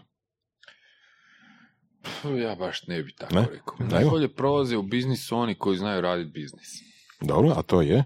Ako govorimo o, o, o festivalskoj sceni. Ok. E, u Hrvatskoj pravi izvorni hrvatski e, festival, jedini koji traje je i koji je veliki, relevantan je i Music Festival. Ok. Možemo s čovjeku govoriti što god hoćemo o Mariću i ja njega iskreno osobno ni ne poznajem, ali taj čovjek zna raditi posao i on ga radi duže neko neki koji su već riknuli Mhm. i kojih nema. Znači, to je, osnovno je da znaš ra- posao s kojim se baviš. Ako povrh toga voliš to što radiš, to je super. Ali kod nas je ta, ta zanatlijska biznis ili, ili, ili ta e, financijska strana često jako, jako podcjenjuje. Opet ću navesti jedan primjer. Imam prijateljicu, zove se Maja Zusena iz New Yorka je pjevačica koja inače pjeva sa Čibonijem i trudi se, dio je te bila njorške underground soul scene, sve radila sama, independent artist i tako. I onda sad ja kao čovjek iz Hrvatske u razgovoru s njom nešto smo pričali tako i ona kaže da, ja sam entrepreneur, ja kažem da, ali I don't see you as entrepreneur, I more see you as artist. I ona se naljuti. Ona se Mhm. ozbiljno naljutila, jer njoj je to da je ona entrepreneur isto bitno kao što je bitno da je artist. A kod nas, Mhm. kad za neko kaže da je poduzetnik, ono, samo što ga nisi pljuno, onako, on samo misli na pare. Mhm. Ali neko, ono, mora misliti na pare, ljudi. Ono, neko mora misliti da ako mi radimo taj festival i želimo da bude sljedeće godine, neko mora misliti na to da se treba prodat piva u, vrijednosti 200.000 kuna, Mhm. da se mora e, platiti razglas i rasvjeta za 500.000 kuna i da neko mora unaprijed platiti sve te bendove, a ne nakon kad proda kartu. Mhm. Znači neko mora znat biznis ovaj koji, koji, Ka- koji kako- se događa. Kako ste gradili iskustvo da, da, da ono, odlučite 2008. godine napraviti nešto te veličine? Koliko je to evenata bilo prije uspješnih Pa, da ste ono se odvažili? Pa nismo mi sad vikend, ajmo mi sad napraviti nešto će trajati 20 godina. Ne, mi smo vikend napravili zato što smo vidjeli da to nedostaje. Hmm. Vidjeli smo da postoji ono mm, e, prostor za Mhm. tako nešto. I u razgovoru s ljudima smo dobili potvrdu da žele doći tamo. Nije to bilo, e, idemo sad, ono, ajmo sad, šta ćemo Nije bilo ajmo probat. Pa, idemo probat, uh, uh, pa ćemo vidjeti šta će biti. Kažem, 600 ljudi je Da. bio prve godine cilj. Bilo je 1200, onda je bilo, ajmo sljedeće 2000. Onda smo rekli, ovo ne valja. Svake godine smo se našli svi zajedno uh, u jednoj sobi i nismo uopće pričali o ničem što je bilo dobro. Samo o, o lošim stvarima. I to je Mhm. postalo pravilo da poslije svakog vikenda se svi nađemo, cijeli tim u koji su i ljudi iz programa koje vodi Nikola Vrdoljak i Martina Pintarić iz PR-a i Zelda koja je naša iz Pepperminta osoba koja sve to vodi, i Ricovi i ja, naravno Mirela za hospitality, i onda se svi sjednemo i samo pljujemo jedni druge. A bez ikakve ljutnje, ono, Mhm. svako svakom kaže, ti si, brate, zajebo, uglavnom mene pljuju kad malo razmišljam. Stage nije bio dobar, vidi tu sad svugdje su stageovi drugačiji, ovo ono, onda ja napravim šumu, a ne stage sljedeće godine s cakom. Znači, svake godine to što ne valja se mora ispraviti tako i ono smo išli dalje. Nikad u, uopće niko nije mislio da je sve savršeno, uvijek stalno govorimo o problemima, a svjesni smo da je to veliki festival, da je dobar, ali kad jednom se uljuljkaš da je sve dobro, Mhm, mhm. mrtav si. A ovako stalno smo nešto popravljali, stalno smo nešto dodavali, željeli smo to dovesti, jer e, u principu druga stvar koja je možda bitna za rezultat ovog svega je da u, uvijek gledamo na svjetskoj razini da nešto bude nerelevantno, ali u skladu sa svjetskom razinom. Ono, ako radiš klubsko veće, ja ih više ne radim deset godina, pa mi je simpatično ovom pričat, onda ga gradiš da ti nije sram ako dođe neko iz Londona tu.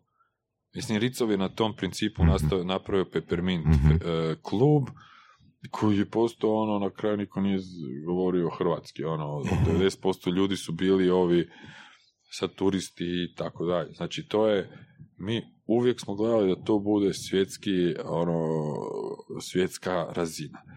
I mislim da je to nešto ovaj, zbog čeg je vikend takav kakav jest, jer svi koji dođu na vikend iz svijeta, kad prođu to kažu je ovo je super, reću svima. I stvarno nam se predavači Da. vraćaju, preporučuju nas, ljudi dolaze e, i tako dalje. Pa otkud onda loš feedback? To je subjektivno od vas u istoj prostoriji ili?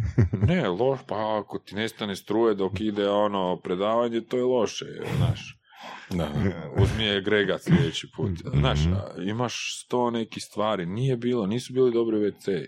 Cijelo vrijeme sam, ono, znao da ne valjaju WC. Pokušao sam na sto različitih stvari e, načina to promijeniti. Na kraju kad sam shvatio da jedini način je da iznajmim 20 WC-a, iznajmim ljude koji će stajati cijelo vrijeme u WC-ima i sad je to savršeno. I još sam iznajmio vodoinstalatera koji spava tamo. Da. Znači, ali svake godine su mene ono, masakrirali za WC. Ja sam producent, ja sam za to kriv. Nije kriv čovjek od kog sam iznajmio WC pa ih nije čistio. Uvijek sam ja na neki način kriv. Evo, recimo, taj primjer je otišli smo u, na super, super festival, konferenciju C2, Montreal, koji je u principu u vla...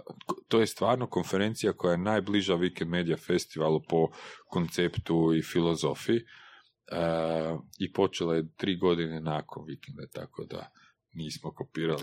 E, a nastala je u stvari konferencija tako što je vlasnik Sirdi Solea u jednoj godini bio na Burning Manu i na Opa. TED Talku. I onda je rekao, ček, ček, napravit ću Opa, kombinaciju Burning Mana i TED Talka. Mhm. Nice. Mhm. Evo, to je Mhm. taj, to je to o čemu smo prije pričali, Mhm. kombinacije i šta se sve može kad kombiniraš. I bio je tamo, predavao je ono o tome kako je to napraviti. To se, na- to, to se događa u Montrealu i sve je suludo. Znaš, žena koja donosi vodu ovom na stage izađe iz e, ono e, poda, napravi tri koluta uh, unaprijed zvijezdu dok nosi čašu i stavimo ono tamo, a, a frajer dođe sa stropa i natoči mu vodu.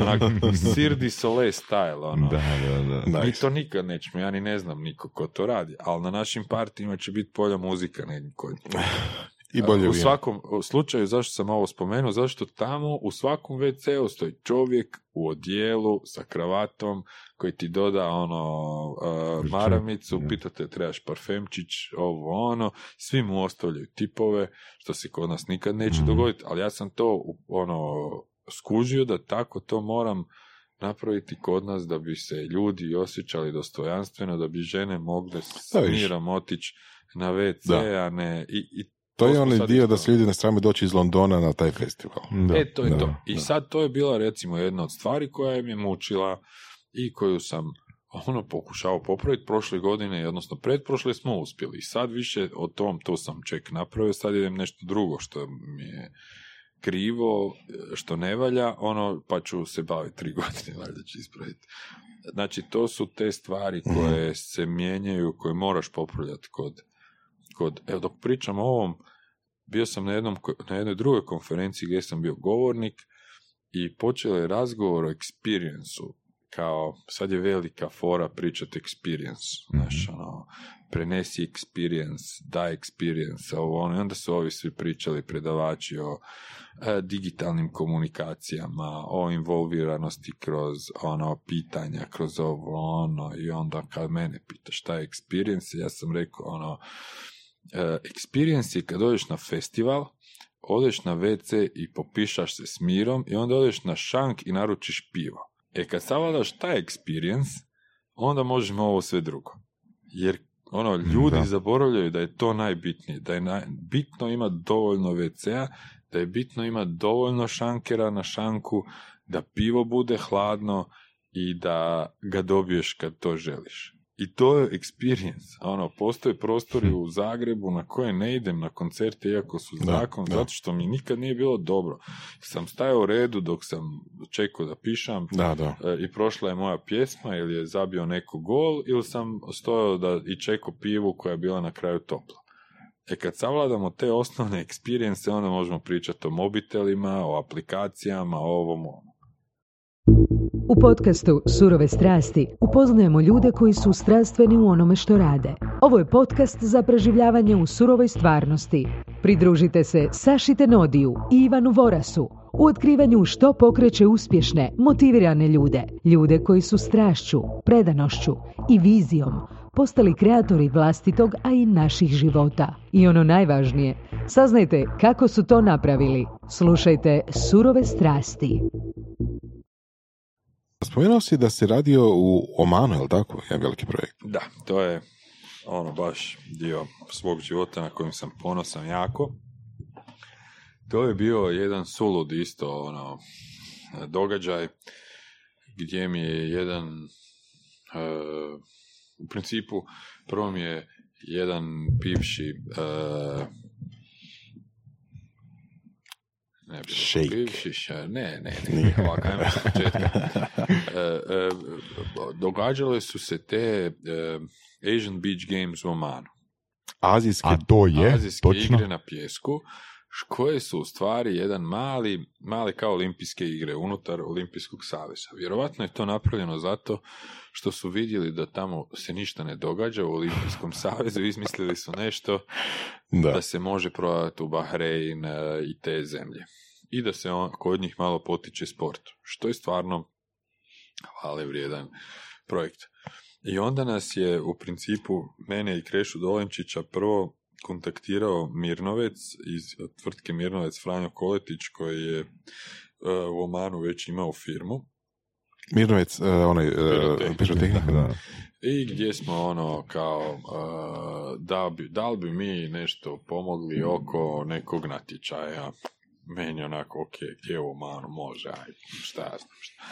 I ovaj, dođe čovjek onako iz Omana, moj budući prijatelj tad, Hamud i održi nam političko predavanje kao ljudi, ja sam čuo da ste vi ovo, da, da, da vi to možete, mi možemo izaći na taj tender, mi ćemo ga osvojiti, mi smo najbolji, ja ga prvi put vidim pritom u životu. I mislim si, dobro, ajde, ako ti misliš da možemo, idemo, ono. I mislim, to je ono, za dvije godine, znaš, tender neki, ono. A to se, vrijeme događanja je treći mjesec, recimo. I ja kažem, dobro, može, idemo. Krešo Dolanić, idemo. Ono, kad trebamo predati tender? Za 20 dana. kad je događanje? Za šest mjeseci. Da. I ovaj, i ono, prvo smo se smijali, ono, pola sata i onda ovo vidimo, frajer se ne smije. I ovaj, i rekao, Krešo, hoćemo raditi to. Kaže on, idemo sad, kad ginemo da... Čekaj, a, a o čem se zapravo radilo? Radilo se o tenderu za otvaranje i zatvaranje azijskih igara na pjesku. I onda smo... Da, cijeli event kao, kao Event organizaciju? ko, orga- ko organizacija otvaranja zimskih olimpijskih. Opa! To je ta razina, to nice, nice. ono- Jer kad kažeš bić, ono, to izgleda dosta malo za naše da, da, da, ne? Ne, to je, Beach prenosio je ta, to događanje, prenosi je ovaj ESPN na ono, gleda ga milijardu ljudi, ili ga cijela Azija gleda. Zanimljivo. Ono, stvarno Da, nešto da, ogromno. da. I, ovaj, I onda smo mi, ono, nismo spavali dana da spremimo taj tender, skupili smo ekipu, ono, Larisa Lipovac je radila e, ovaj, koreografiju sa svojom Tamarom, e, Dus je napravio muziku, e, Antas e, scenografiju, napravio prekrasan stage.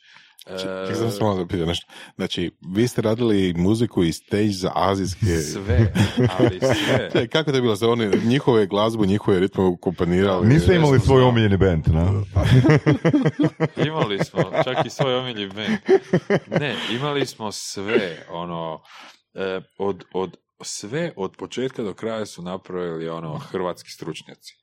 Nas je sto išlo tamo. Znači, Nice. sound je radio hrvatski sound guy. E, ovo sam rekao, Light je Deni radio iz Rijeke, čovjek koji je ono stvarno genijalac u tom. On je, on je dizajnirao cijeli Light na cijeloj toj priči.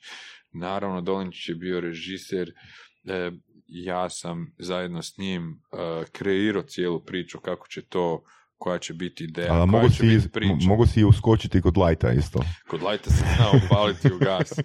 E, ne znam, e, e, e, e, Vili Miličević koji je ono genijalac, on je producirao muziku i upravljao e, sa soundom tamo. Ono, to je stvarno bila, Alen Bjelinski je napravio obrade svih tih njihovih pjesama za orkestar Royal Philharmonie of Oman i vodio naš omiljeni band, nas e, deset je bilo muzičara hrvatskih koji su uz band svirali.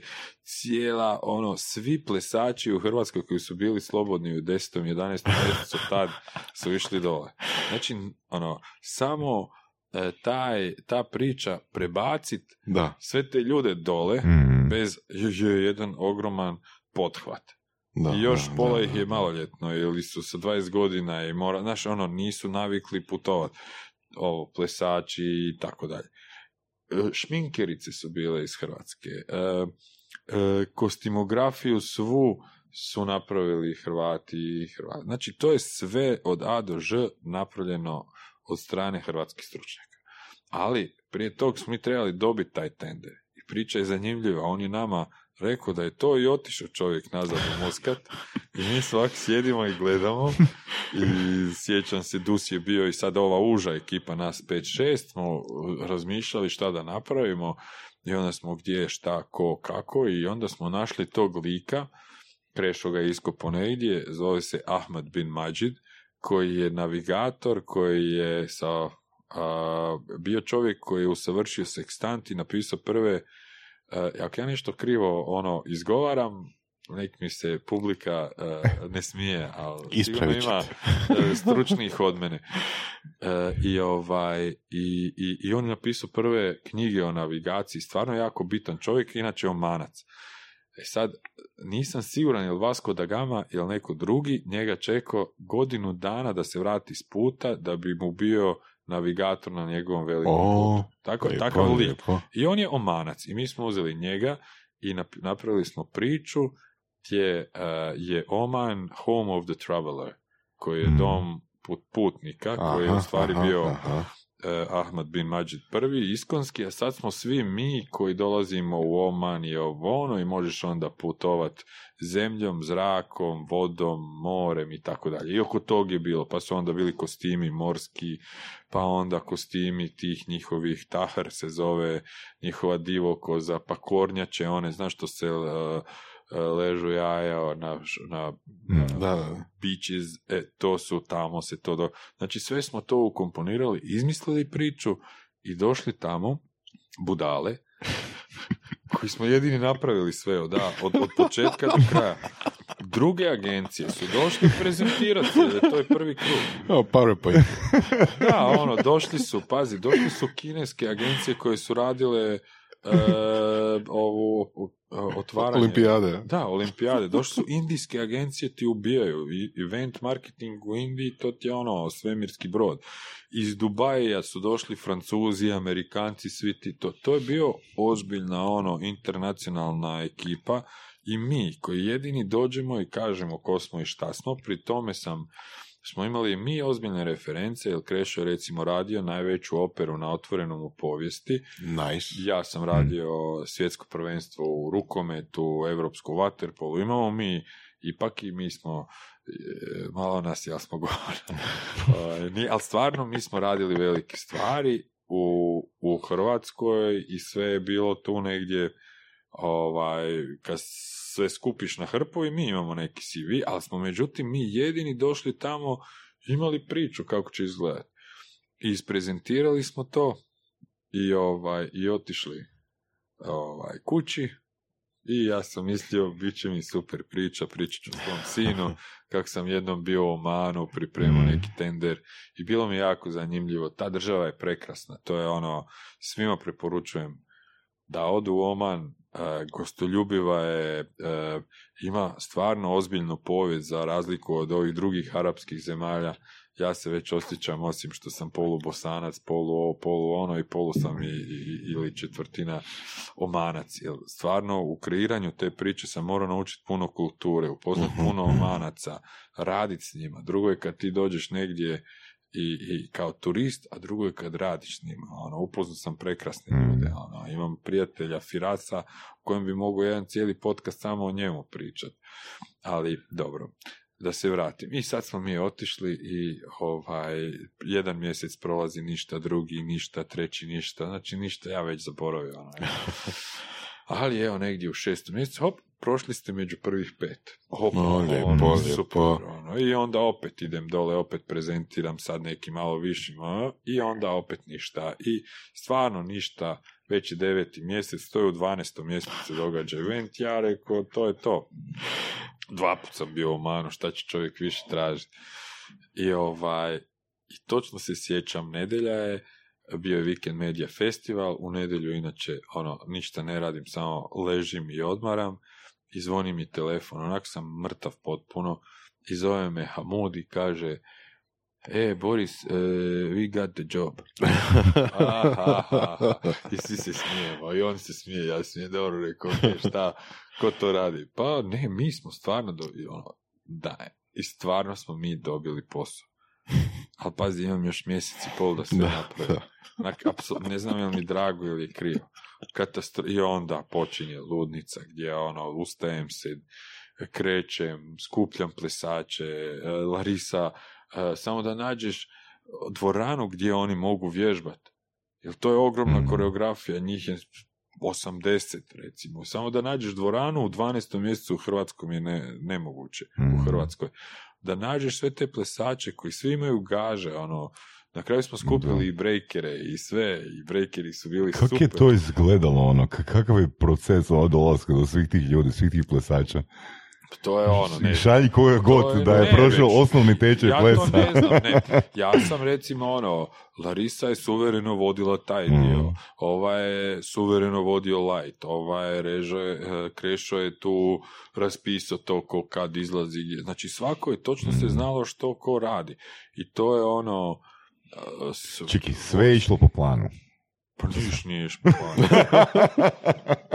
Znači, što se nas tiče, sve je išlo po planu. Mi smo radili ko konje, ali mi Hrvati, ono, nismo radišan narod ovako u principu, ali kad se, ono, kad je frka, niko ne može raditi ko mi. Ono, ti ljudi koji su to napravili mjesec dana, pa nema šanse da bi neki Francuzi, Englezi, ovi, oni na, napravili to. Stvarno to mislim.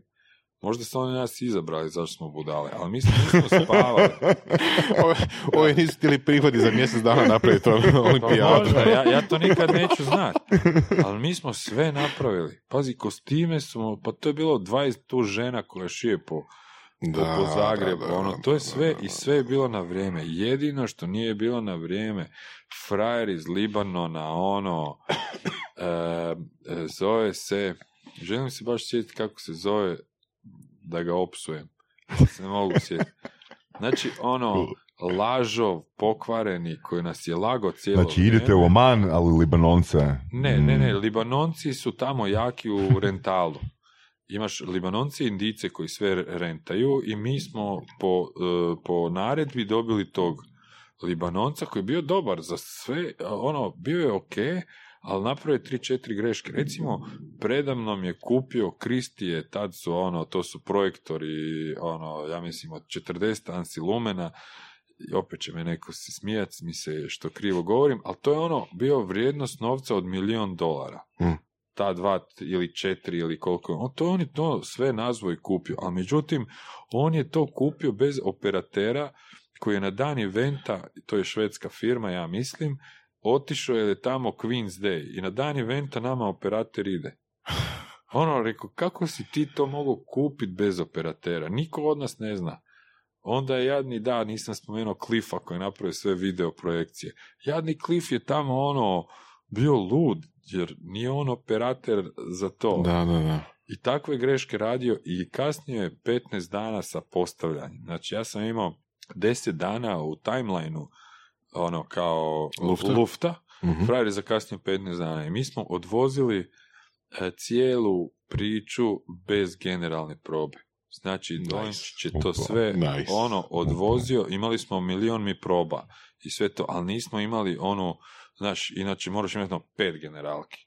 pet prolaza od A do Ž, pa kostimirana, pa ne kostimirana, pa ovakva, pa onaka. Mi nismo ni jedno od A do Ž. Frar je laser donio na dan eventa. I nikad nismo probali laser koji je na početku išao odbrojavanje 10, 9, 8, 7 uz bas, ono bum, bum, 1, 2, odnosno 10, 9, 8, 7, uz laser. I to nema gumb da ti stisneš glazbu i laser zajedno, već je Vili, moj prijatelj, inače iz Splita, morao stisnuti to nekako sinhronizirano da se ide. I, ovaj, I sjećam se, na Motorolama smo i ja sad govorim, krećemo. I sad Vili samo ono, rekao sam mu, samo mi javi je li, je li dobro. I on ovako pusti i krene, bum, deset, bum, devet. A kaže Vili, legaj, kam, liko. Onak, I kad je on rekao, legaj, kam, liko, sve je kasnije išlo su. A prije to količina stresa, ono, jer to je drugačije to svijet od nas, imaju drugačije odnose prema vremenu, e, industrija, opet da se vratimo na scene, industrija i venata nije tako razvijena kao kod nas. Ima jedna moja priča koju, ono, e, e, znači, na tri dana prije eventa trebamo skinuti tepih sa stage na kojem smo probavali i treba staviti novi tepih koji je naravno svjetlo sivi, odnosno bijeli skoro. I treba ga kupiti. U Hrvatskoj to ide tako da pošalješ ono, upit, tri firme i oni ti pošalju ponude i ti uzmeš najmlađu, naj, najnižu Mm. ponudu sa montažom i kažeš u utorak montirate dobro i u srijedu imaš to. To kod njih ide tako da uh, Antas sjedne u auto sa Khalidom i ide od indica do indica i kupuje po 100-200 kvadrata tepiha. Mi trebamo 2000 kvadrata. Ne zajebavam se, to je stvarno tako bilo. Čekaj, šta ste stvarno sastavljali tepih kod Ne, krpica? kupuješ role. Aha. kupuješ role, ali u dućanima imaš, ovo ima dvije role, ovo ima tri role, ovo ima četiri role, a, ova, a mi trebamo 50 rola. I sad oni kreću, ja kad sam, kad je Anta sjeo u auto, a Khalid je inače čovjek iz Jemena i jako je pošten, jako je dobar i ne želi da nas neko zajebe. Jer on, on je, ono, Jemenci su prekrasni ljudi, oni su baš ono, ko neki bosanci arapski. e, i sad on ne želi da nas neko zajebe. A on nema koncept u glavi šta nama ustva, da nema više vremena, da je gotovo, da je ono... I Antas ide s njim i sutra ujutro treba biti postavljen tepih, ja vidim prljavi crni ono, tepih. Antas, šta je bilo? E, pa jebi ga, nismo kupili tepih. Pa kako niste, dobio si budžet, sve. Ajde, zovi ovaj uh, Halida, pa njega pitaj, ne mene. Sad ja zovem Halida. Halid, what happened? A kaže Halid, he saw what happened. Do you wanna fuck me? Ko treba fuck me? Znači, šta je bilo? Oni su išli od jednog dućana do drugog i on se cijenko. A ovi su, kad su vidjeli Antasa da je ono, evropljanin, odmah bubnu neku cijenu. Mhm. I ovo im neće platiti cijenu. Jer on ne želi da nas neko prevari. I on je tako išao od dućana do dućana i nije mogu spustiti cijenu i on je odlučio da mi ne kupi tepih. Jer ne može sad neko prevariti nas, mi smo njegovi prijatelji. I, ovaj, I na kraju Anta sjedio u autu, da ga se ne vidi, ovaj kupovao i nije kupio ni jednu jedinu rolu. Jer je cijena bila previsoka. A naravno da su svi ovi u dućanima Pričali s tepisima znali da ono nama fali 2000 kvadrata tepiha da nas treba ali kad dođe do tog ne pitaš za cijenu ono, Da, onda da. Naravno da smo sutra platili još Mhm. troduplo više ali to je to gdje ti nemaš industriju da ti naručiš tepih i onda ova na moja dva drugara hodaju okolo i, Da, i, da, i, da. i sve mora biti na neki uh, osobni puš sve Mm. i, i to, je, to je taj pionirski duh koji mi Hrvati imamo, gdje ćemo otići negdje i organizirati to, pa Švabo nema šanse da bi ti ono, pardon, nije Švabo, Njemac, da, da bi išao okolo i kupio tepih. On bi rekao, Oj, oj. gle, imaš da nabaviš mi 2000 Da. kvadrata ovom partneru iz Omana i ne bi pričao uopće više s njim, ali ne, mi, mi ćemo poginut i to će se dogoditi i sutra niko nije mogao gledati od umora jer nismo spavali mjesecima i napravili smo otvaranje. Otvaranje je bilo spektakularno, doveli smo jednu rimsku, zovu se Kitomb, Uh, to je Extreme Theater uh, Company se tako se Opa. i ono imaju dizelice na, od, na 40 metara koji dignu konstrukcije gdje te žene plešu gore i na kraju frajer sa bungee jumpingom skoči dole. To je nešto Jel ima nevjerovatno. toga na YouTube-u? Da Da, linkamo. To ćemo upiši, staviti, da staviti. e, da. upišiš Da. e, maskat e, 2010. Asian Beach Games. Nice. I To ćemo ovaj staviti, Peppermint agencija. Ima dvije minute making of i ima ta cijela priča. I ovaj, i tako, to je, ne znam, imali smo 40 konja od policije koji su sa zastavama tih zemalja prošli, pa smo onda imali ono, omance koji su plesali. Ti moraš znati da u arapskom svijetu performing arts e, nisu kao kod nas. Samo Egipćani i Sirici imaju e, kazalište i to i sad Oman. Oman je prva zemlja u kojoj je izgrađena e, National Opera. To je Mhm. zato što je njihov sultan ono, stvarno ljubitelj te e, klasične glazbe i svega. I to je, sad nije to ono jednostavno naći. I tu, evo, sad sam spomenuo Sirice i sve ovo što se događa u Siriji gdje ono svako malo tu se raspekmezim kad nekom pričam o tom. Mi smo imali 80 tih plesača iz Sirije i plesači i plesačice. To su tako prekrasni ljudi bili. Oni su onako tamnoputi, plesači sami po sebi su uvijek zgodni, mišićavi, lijepi, ali ovi su bili tako specifični i još su bili zabavni, ono, stvarno svako malo pomislim jebote šta je s njima sad u ovom cijelom Mm, mm. u ovoj cijeloj priči ko, ko, ko a, režiser uz Dolenčića je bio Ahmet koji je s nama to režirao sve i, i, i, i, i on je govorio arapski pa je mogao s nama mogao je lakše komunicirati s njima i pomagao nam isto ne znam uopće šta je bilo s njim. Da. I onda cijela ta ono, evo, malo i neke ružne stvari što se događaju u Siriji spomenemo, ti ljudi sad ono vjerovatno pola ih je nastradalo, a mi svi Hrvati e, i Sirijci imali smo 80 Kirgistanaca i Kirgistanci Ki- Kirgistanke koji su bile kod nas.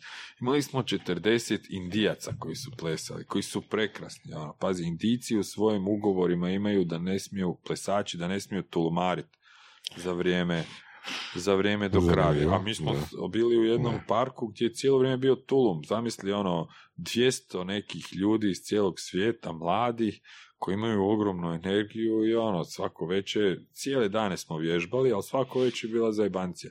Indijci stoje i gledaju, jer oni ne smiju. Ono, Mm. Tako im je ugovor, jer tamo je količina plesača u Indiji Uf, vjerojatno je ogromna. ogromna. Da, I da, ovo da. ako nešto zajedeš, Mm. odmah ideš Da. kući i dolaze drugi. I na kraju, samo to još, kad je sve super prošlo, imali smo na plaži ovaj parti i to je bio jedan od najljepših trenutaka u mom životu gdje su svi ti ljudi koji sam sad nabrojao plus svi ovi koji su radili ko konji, eh, light dizajneri, sound guy, eh, koreografi, eh, ove cure što su radile kostime, e, šminkerice, svi smo se ono okupili na jednoj plaži pješčanoj, ono, smo imali tulum i stvarno je bilo super. I to je taj neki ono trenutak gdje ovaj ima onaj Punjabi MC ona pjesma, jel? I Da. onda su Indijci sve te plesače naučili tu koreografiju koja ide sa Punjabi MC i cijela plaža, naravno svi plesači odmah A. u sekundi to skuže i svi je plešu isto i svi su sretni, nasmijani i to je to. To je bilo nešto najljepše u mom životu i taj event je sigurno najveći koji sam do sad napravio i ovaj, Super. ono, to je Ne, tu mi je sad jedna stvar zapela koju si rekao. Rekao si radili ste od, od 0 do 24, a kaj s tim feštama svaku večer, a? To je isto rad. a ne možeš kad ti To je, ona- to je onaj 25. sat. da, stvarno, 25 sat. Ne, bilo je ono, zezam te, zezam te. Znaš, znaš, su, da, reci, reci. da, bile su, ne možeš ti kad su ljudi upregnuti non stop i Da. onda u 8-9 dođemo nazad u, u taj, imali smo jedno ono kao blizu tog sajta gdje se sve događa, bilo je jedan veliko gradilište. I tamo je ono radnička radničko naselje s barakama, ali kad kažeš barake, to nisu barake ko ono tu, već to su ozbiljni apartmani, tamo i inženjeri žive i imaš i naravno sa 5-6 ljudi u sobi i sa imaš ono sa air conditiona, sve imaju air condition, ali ono, s- ja sam imao recimo apartman u kojem sam živio sa krešom. I ovaj, negdje su bili po tri, negdje po četiri, ali sad 9 sati je cijeli dan tamo hopsamo na toj plaži i vježbamo, kad dođu ljudi u 9 moraš malo se opustiti, ne možeš odmah ići spavat, naravno u 11 je sve bilo uvijek ugašeno, ali onda bio između otvaranja i zatvaranja, malo smo pustili jedno tri dana, svi smo malo se opustili i onda kad je sve bilo gotovo, još smo dva dana ostali dok se organizira transport nazad Mm. i to je bilo stvarno super. To je ono, ljudi su onda u mom poslu je količina stresa užasno velika i svako se mora na neki Jesi, način... jesi, jel bi rekao za sebe da si otupio na stres? Odnosno da se stres ne vidi na van? Ne, ne. Pa stres kad se događa, kad je neko najveće sranje, onda ne smiješ pokazivati da si ti pod stresom. I ovaj, ja sam čak malo popustio. Prije sam bio puno više cool. Moj neki, moj neki ono, najveća moja prednost nad uh, za ovaj posao je što ja imam ono dosta ujednačen glas i, i izraz lica i uvijek sam sličan ono i kad Mhm. popizdim sam sličan i kad ovako pričam gluposti. Ali ovaj, to je bitno, naravno, ta je količina stresa koju možeš podnijeti je užasno bitna. Ljudi pucaju, ono, ja sam bio prisutan, ja sam bio na Htio sam ti reći ono, mogu te možda zamisliti da si ljut, ali mi je teško zamisliti da si ono pod navodnicima izgubio kontrolu. Na? Pa dva, tri puta sam ono puko, ono, dero se na nekog, onda mi bude žao, mrzim ono, Mm. deranje i, i vikanje, to ništa ne postiže. I u principu, zato što ne podnosim dobro stres, onda u startu pokušavam predvidjeti sva sranja koja se mogu dogoditi, odnosno stav stres. Ta, I zbog toga onih višeg WC-a. E, to je to. Je, ali stvarno je. Nekad moraš nešto potrošiti više da ne bi ti se ono, nešto nekad, nikad e, do sada u životu nisam napravio savršen event. To ja ono, stalno pričam svojima, ono, A go- ajmo brojku otprilike, ko- koja broj, koji brojci eventa se radi? Ono, 300 plus, 500 plus? ja stvarno ne znam. Znaš, ne ne znam, znam, ako se pres konferencija Da. računa pod eventa, računa se, onda je to znam, par hiljada. Stvarno ne znam, ono, Bome. ni, ni mislim da je to nešto što se broji, onako. Ali to je iskustvo. To je zapravo, to je, to je kako bi rekao, više manje kao dokaz iskustva, jel? Pa, pa, Prestanak ne znam. brojanja. Prestanak brojanja. Da. Da. E, bio sam prije, prije dva, tri mjeseca, nas je Pit Radović pozvao na snimanje. Pit Radović je inače producent Superbola i Ok. radi one špice Opa, za Super Bowl i on je radio tu priču o, o storytellingu na vikendu. Mhm. I on je, to preporučujem na, na YouTube da pogledate, eh, John Malković Super Bowl eh, commercial ili trailer. Znači on je napravio taj trailer, brutalan je, ono, sada ne, ne pričam, dobio je sve žive nagrade te godine, onak, to je skroz jedna treća priča. Ali ove godine je opet on bio producent Superbola, zadnjeg Superbola, i pozvao nas je na snimanje reklame u Rim, gdje se snimalo sa John Malkovićem, jer je htio da upoznamo John Malkovića da ga pozovemo na Weekend Media Festival. Cool. I, ovaj, I došli smo tamo i Pit nas je sreo ujutro, taj dan, a popodne u jedan snima reklamu, sjedi s nama, pio kavu, ovako mi što sad sjedimo. Došla njegova producentica, e Pit, e Bok, jel sve spremno? Je, to je to, dobro. Ovi su došli sve, ok, dobro, aj vidimo se tamo. Niko nije pod stresom, dolazi John, John Malković, on, Bok, Bok, idemo u Koloseum, ono, znači, tamo se njima reklama, nemaju ni zaštitare, imaju dva komada da ih paze baš da budala se ne zatrči, snimaju tu reklamu, ono ljudi prolaze, znači nisu čak ni zakupili, već samo Aha, dijelić. Koloseuma, Mm. ljudi prolaze ono, če, ovo John Malkovich, znaš. I mi gledamo to, niko se nije dero, nije bilo e, kola sa cateringom, nije bilo ono deset nepotrebnih ljudi koji Bilo sere. ceremonije. Bili su njih ono šest iz produkcije i John Malković i to je to. U miru, fino, tišini snimili to, završili za dva sata, otišli na cugu i to je to. Nikakvog stresa, ničeg. Ono, kod nas kad god je nešto uvijek mora biti neki ING kola dolaze, nisu osigurana struja, taj catering za ovog, je ovaj do...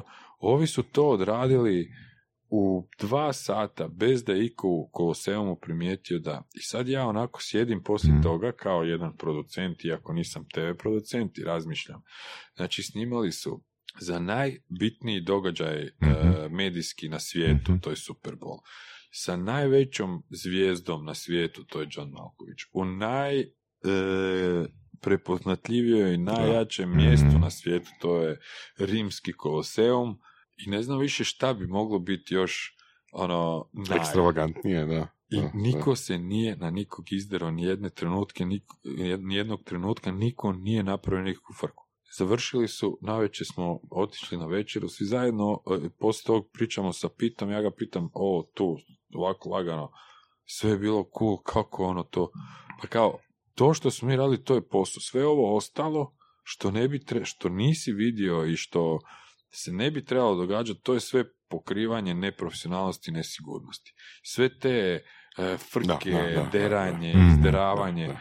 to je ono prikrivanje da si ti nešto u stvari nesiguran i ono kad si sve pripremio dobro, kad si sve dogovorio dobro, onda nema nikakve frke. Ja u životu nikad nisam sve dobro pripremio. Ali jednom ću to napraviti. Znači, to mi je cilj, da jednom dođem i da sve štima i da svi znaju kad trebaju doći, da svi znaju šta trebaju raditi. E to je ono vrhunac ovog s čim se ja bavim. Ja. Znači, ono, na temelju svega ovoga što si ispričao, iskustvo koje imaš, pa bilo bi fantastično kad bi osoba s tvojom širinom u tom okviru napisala neku knjigu. Kako organizirati u zagradi skoro, pa savršen event. Vidiš. Evo, sad. Je. Da. Na? Ja sam mislio da mi je dosta da snimam ovaj podcast. Prvi korak, recimo.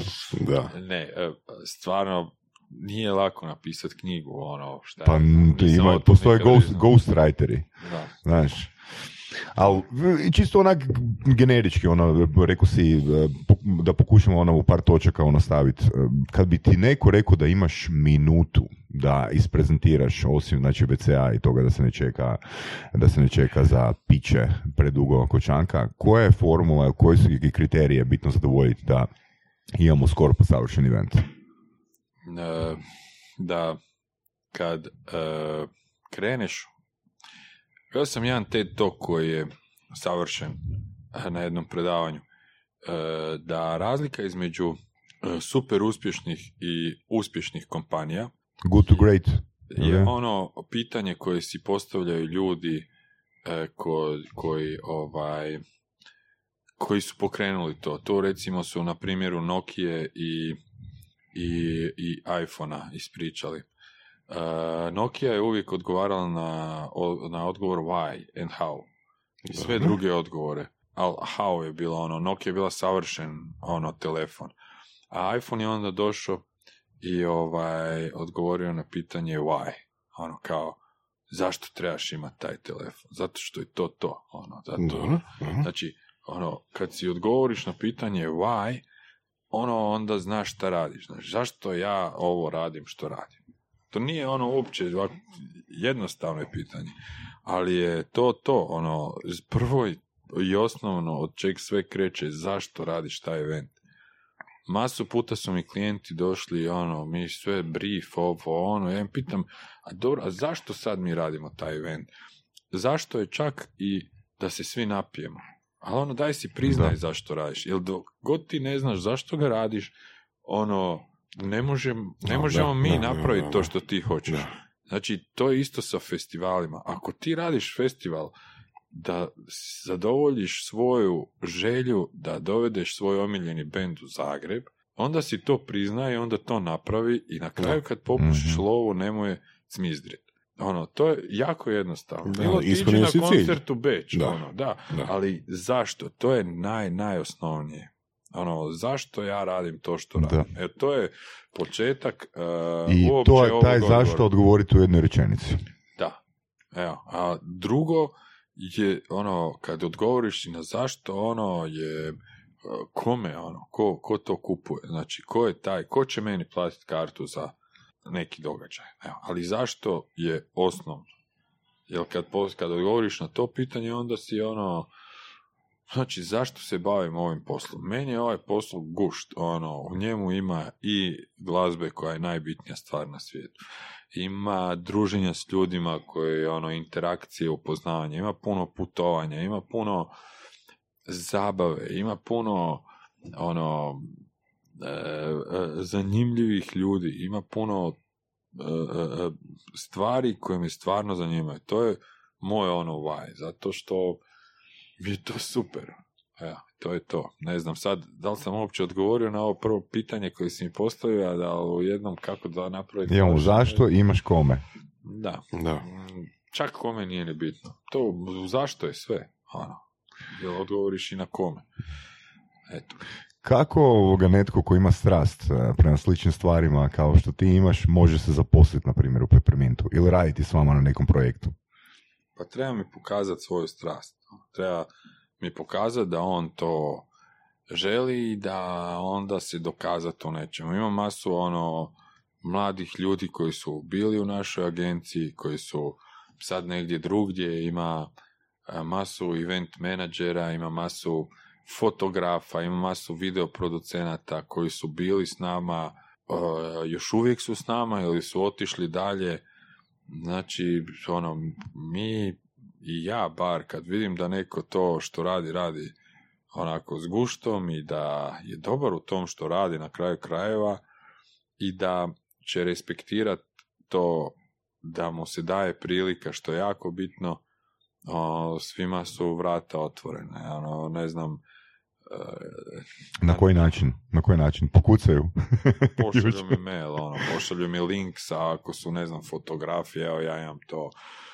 Stvarno, ne znam, jako, jako puno klinaca koji, ono, su došli kod nas, sad su, Dobro, dobro. ono, negdje, Super. negdje, negdje bitni, a ne, nisam čak ni toliko star. Koliko je velika agencija? U ljudi. Pa nas ima pet. Nas ima pet, ali na jednom vikendu je nas radi sto. Mhm. Onak, I to je taj ekosistem u principu to koji je imate taj suradnika. osnova koja, koja mora Da. postojati jezgra koja onda zapošljava druge ljude i kako se vrijeme bliži ta, Mhm, ta mhm. ova, a, a, raste ta količina ljudi. Evo uzet ću na primjeru Weekend Media Festivala. Znači u agenciji na projektu tom radi Zelda, Mirela, Tomo i ja. Iz 404 tu rade Nikola i, i, i, Martina i u prvom ono osnovnom uh, uh, krugu smo mi koji počinjemo. Pa se onda do, dođe Lara za program još dodatna, pa cak moj producent, pa još jedna osoba za ovo, pa što se event bliži, taj krug se povećava, povećava, povećava, dok ne bi došao na sam event gdje nas stvarno ono, stoji nešto e, i da svako ne zna posao s kojim se bavi i da me mora pitati šta sad da radi, ja bi Mhm. vjerojatno poludio. I stvarno mislim da je zadnji vikend Media Festival bio najbliže tom mom savršenom eventu gdje su stvarno svi znali šta rade, a ja sam ono e, odgovarao na minimalnu količinu pitanja ili i to je, i to je Mhm, ovaj, mhm. savršenstvo. Inače, imao sam iskustvo rada sa, na Red Bull Air Race-u, gdje sam bio ovaj, uh, head of local production u Rovinju kad smo bili i moj jedini nadređen je bio Mike koji je tehnički direktor uh, ove utrke. I to je bilo savršeno u 8 sati ili pola 9 svako jutro su se nalazili svi headovi, ono, svi, i, i samo si tad smio ono, e, kako, ne znam na hrvatskom, ali interfir u drugi Da, odjel. U Znači, ne mogu ja sad nazvat nekom ko radi osiguranje izvan Da. tog sastanka i Mhm, e, mhm. trebaš tu pet redara. Naravno da možeš ako treba, ali to je bio ono sastanak gdje se svi dogovorimo ko šta danas radi, gdje smo, Mhm. e, svako svakom kaže, e, meni treba još vode, kaže ovaj, pa mu ja osiguram, a ovaj kaže, "te ne radi internet, pa ovaj naprave. I to, i onda se tu za- završi se sastanak i svi koji su bili na tom sastanku mogu računati da će se to što je dogovoreno izvršiti danas. I sutra ćemo imati novi sastanak. Ako neko nije napravio, opet ćeš mu reći Ako treći put ne napravi ono, Mhm. onda vjerovatno više ne radi. Ali to je bilo ono, ta vojska ljudi koji se ne miješaju jedan drugom u posao i nema, Mhm. nema ono uh, da ja tebi govorim ako si ti voditelj šankova, e, ne valja ti ovo. Reci mi na kraju, uh, moj taj prijatelj Crni kojeg drugi put spominjem, već sam rekao za njega, gdje je on mene oduševio, tad smo radili taj klub i ja sam mu došao ono, na šank i rekao, e, ovaj, znaš šta, mislim da ti je ono Jack Daniels preskup, a pivo prejeftino i da imaš faliti dva konobara. Kaže on meni, a Boraz, jesam ja tebi kad rekao kojeg DJ-a trebaš uzeti? Pa nisi. Jesam ti kad rekao gdje ti redari stoje? Pa nisi. Jesam ti kad rekao da ti ne trebaju svi ti sponzori i sve to? Nisi. Pa haj mrš sad oda.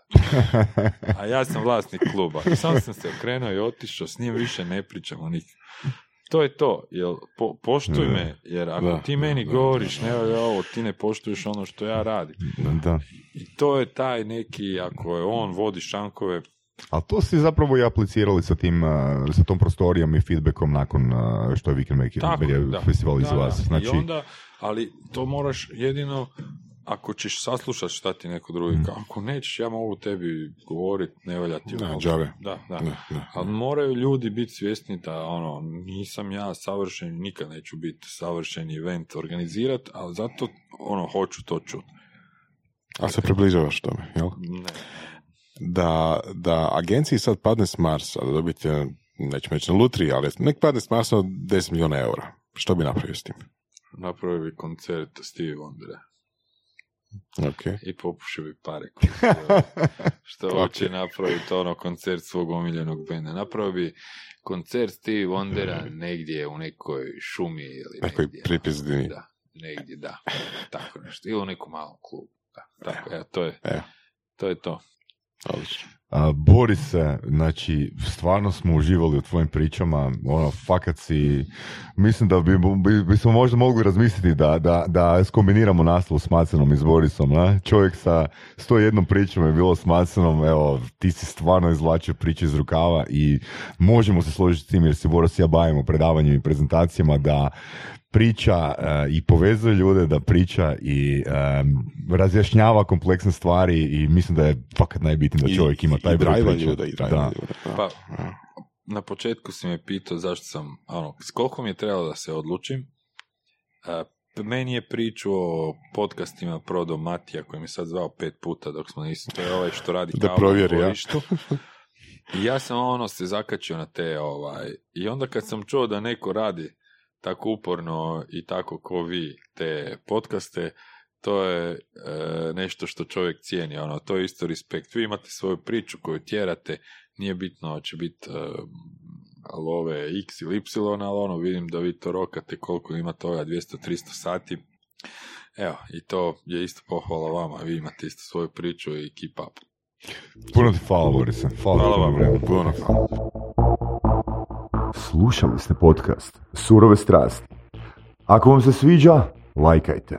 Ako se slažete s gostom, komentirajte ili ako se ne slažete, Ako imate pitanja za ovog ili druge goste, pišite nam u komentarima. šarite nas prijateljima sa sličnim interesima i čujemo se u sljedećoj epizodi.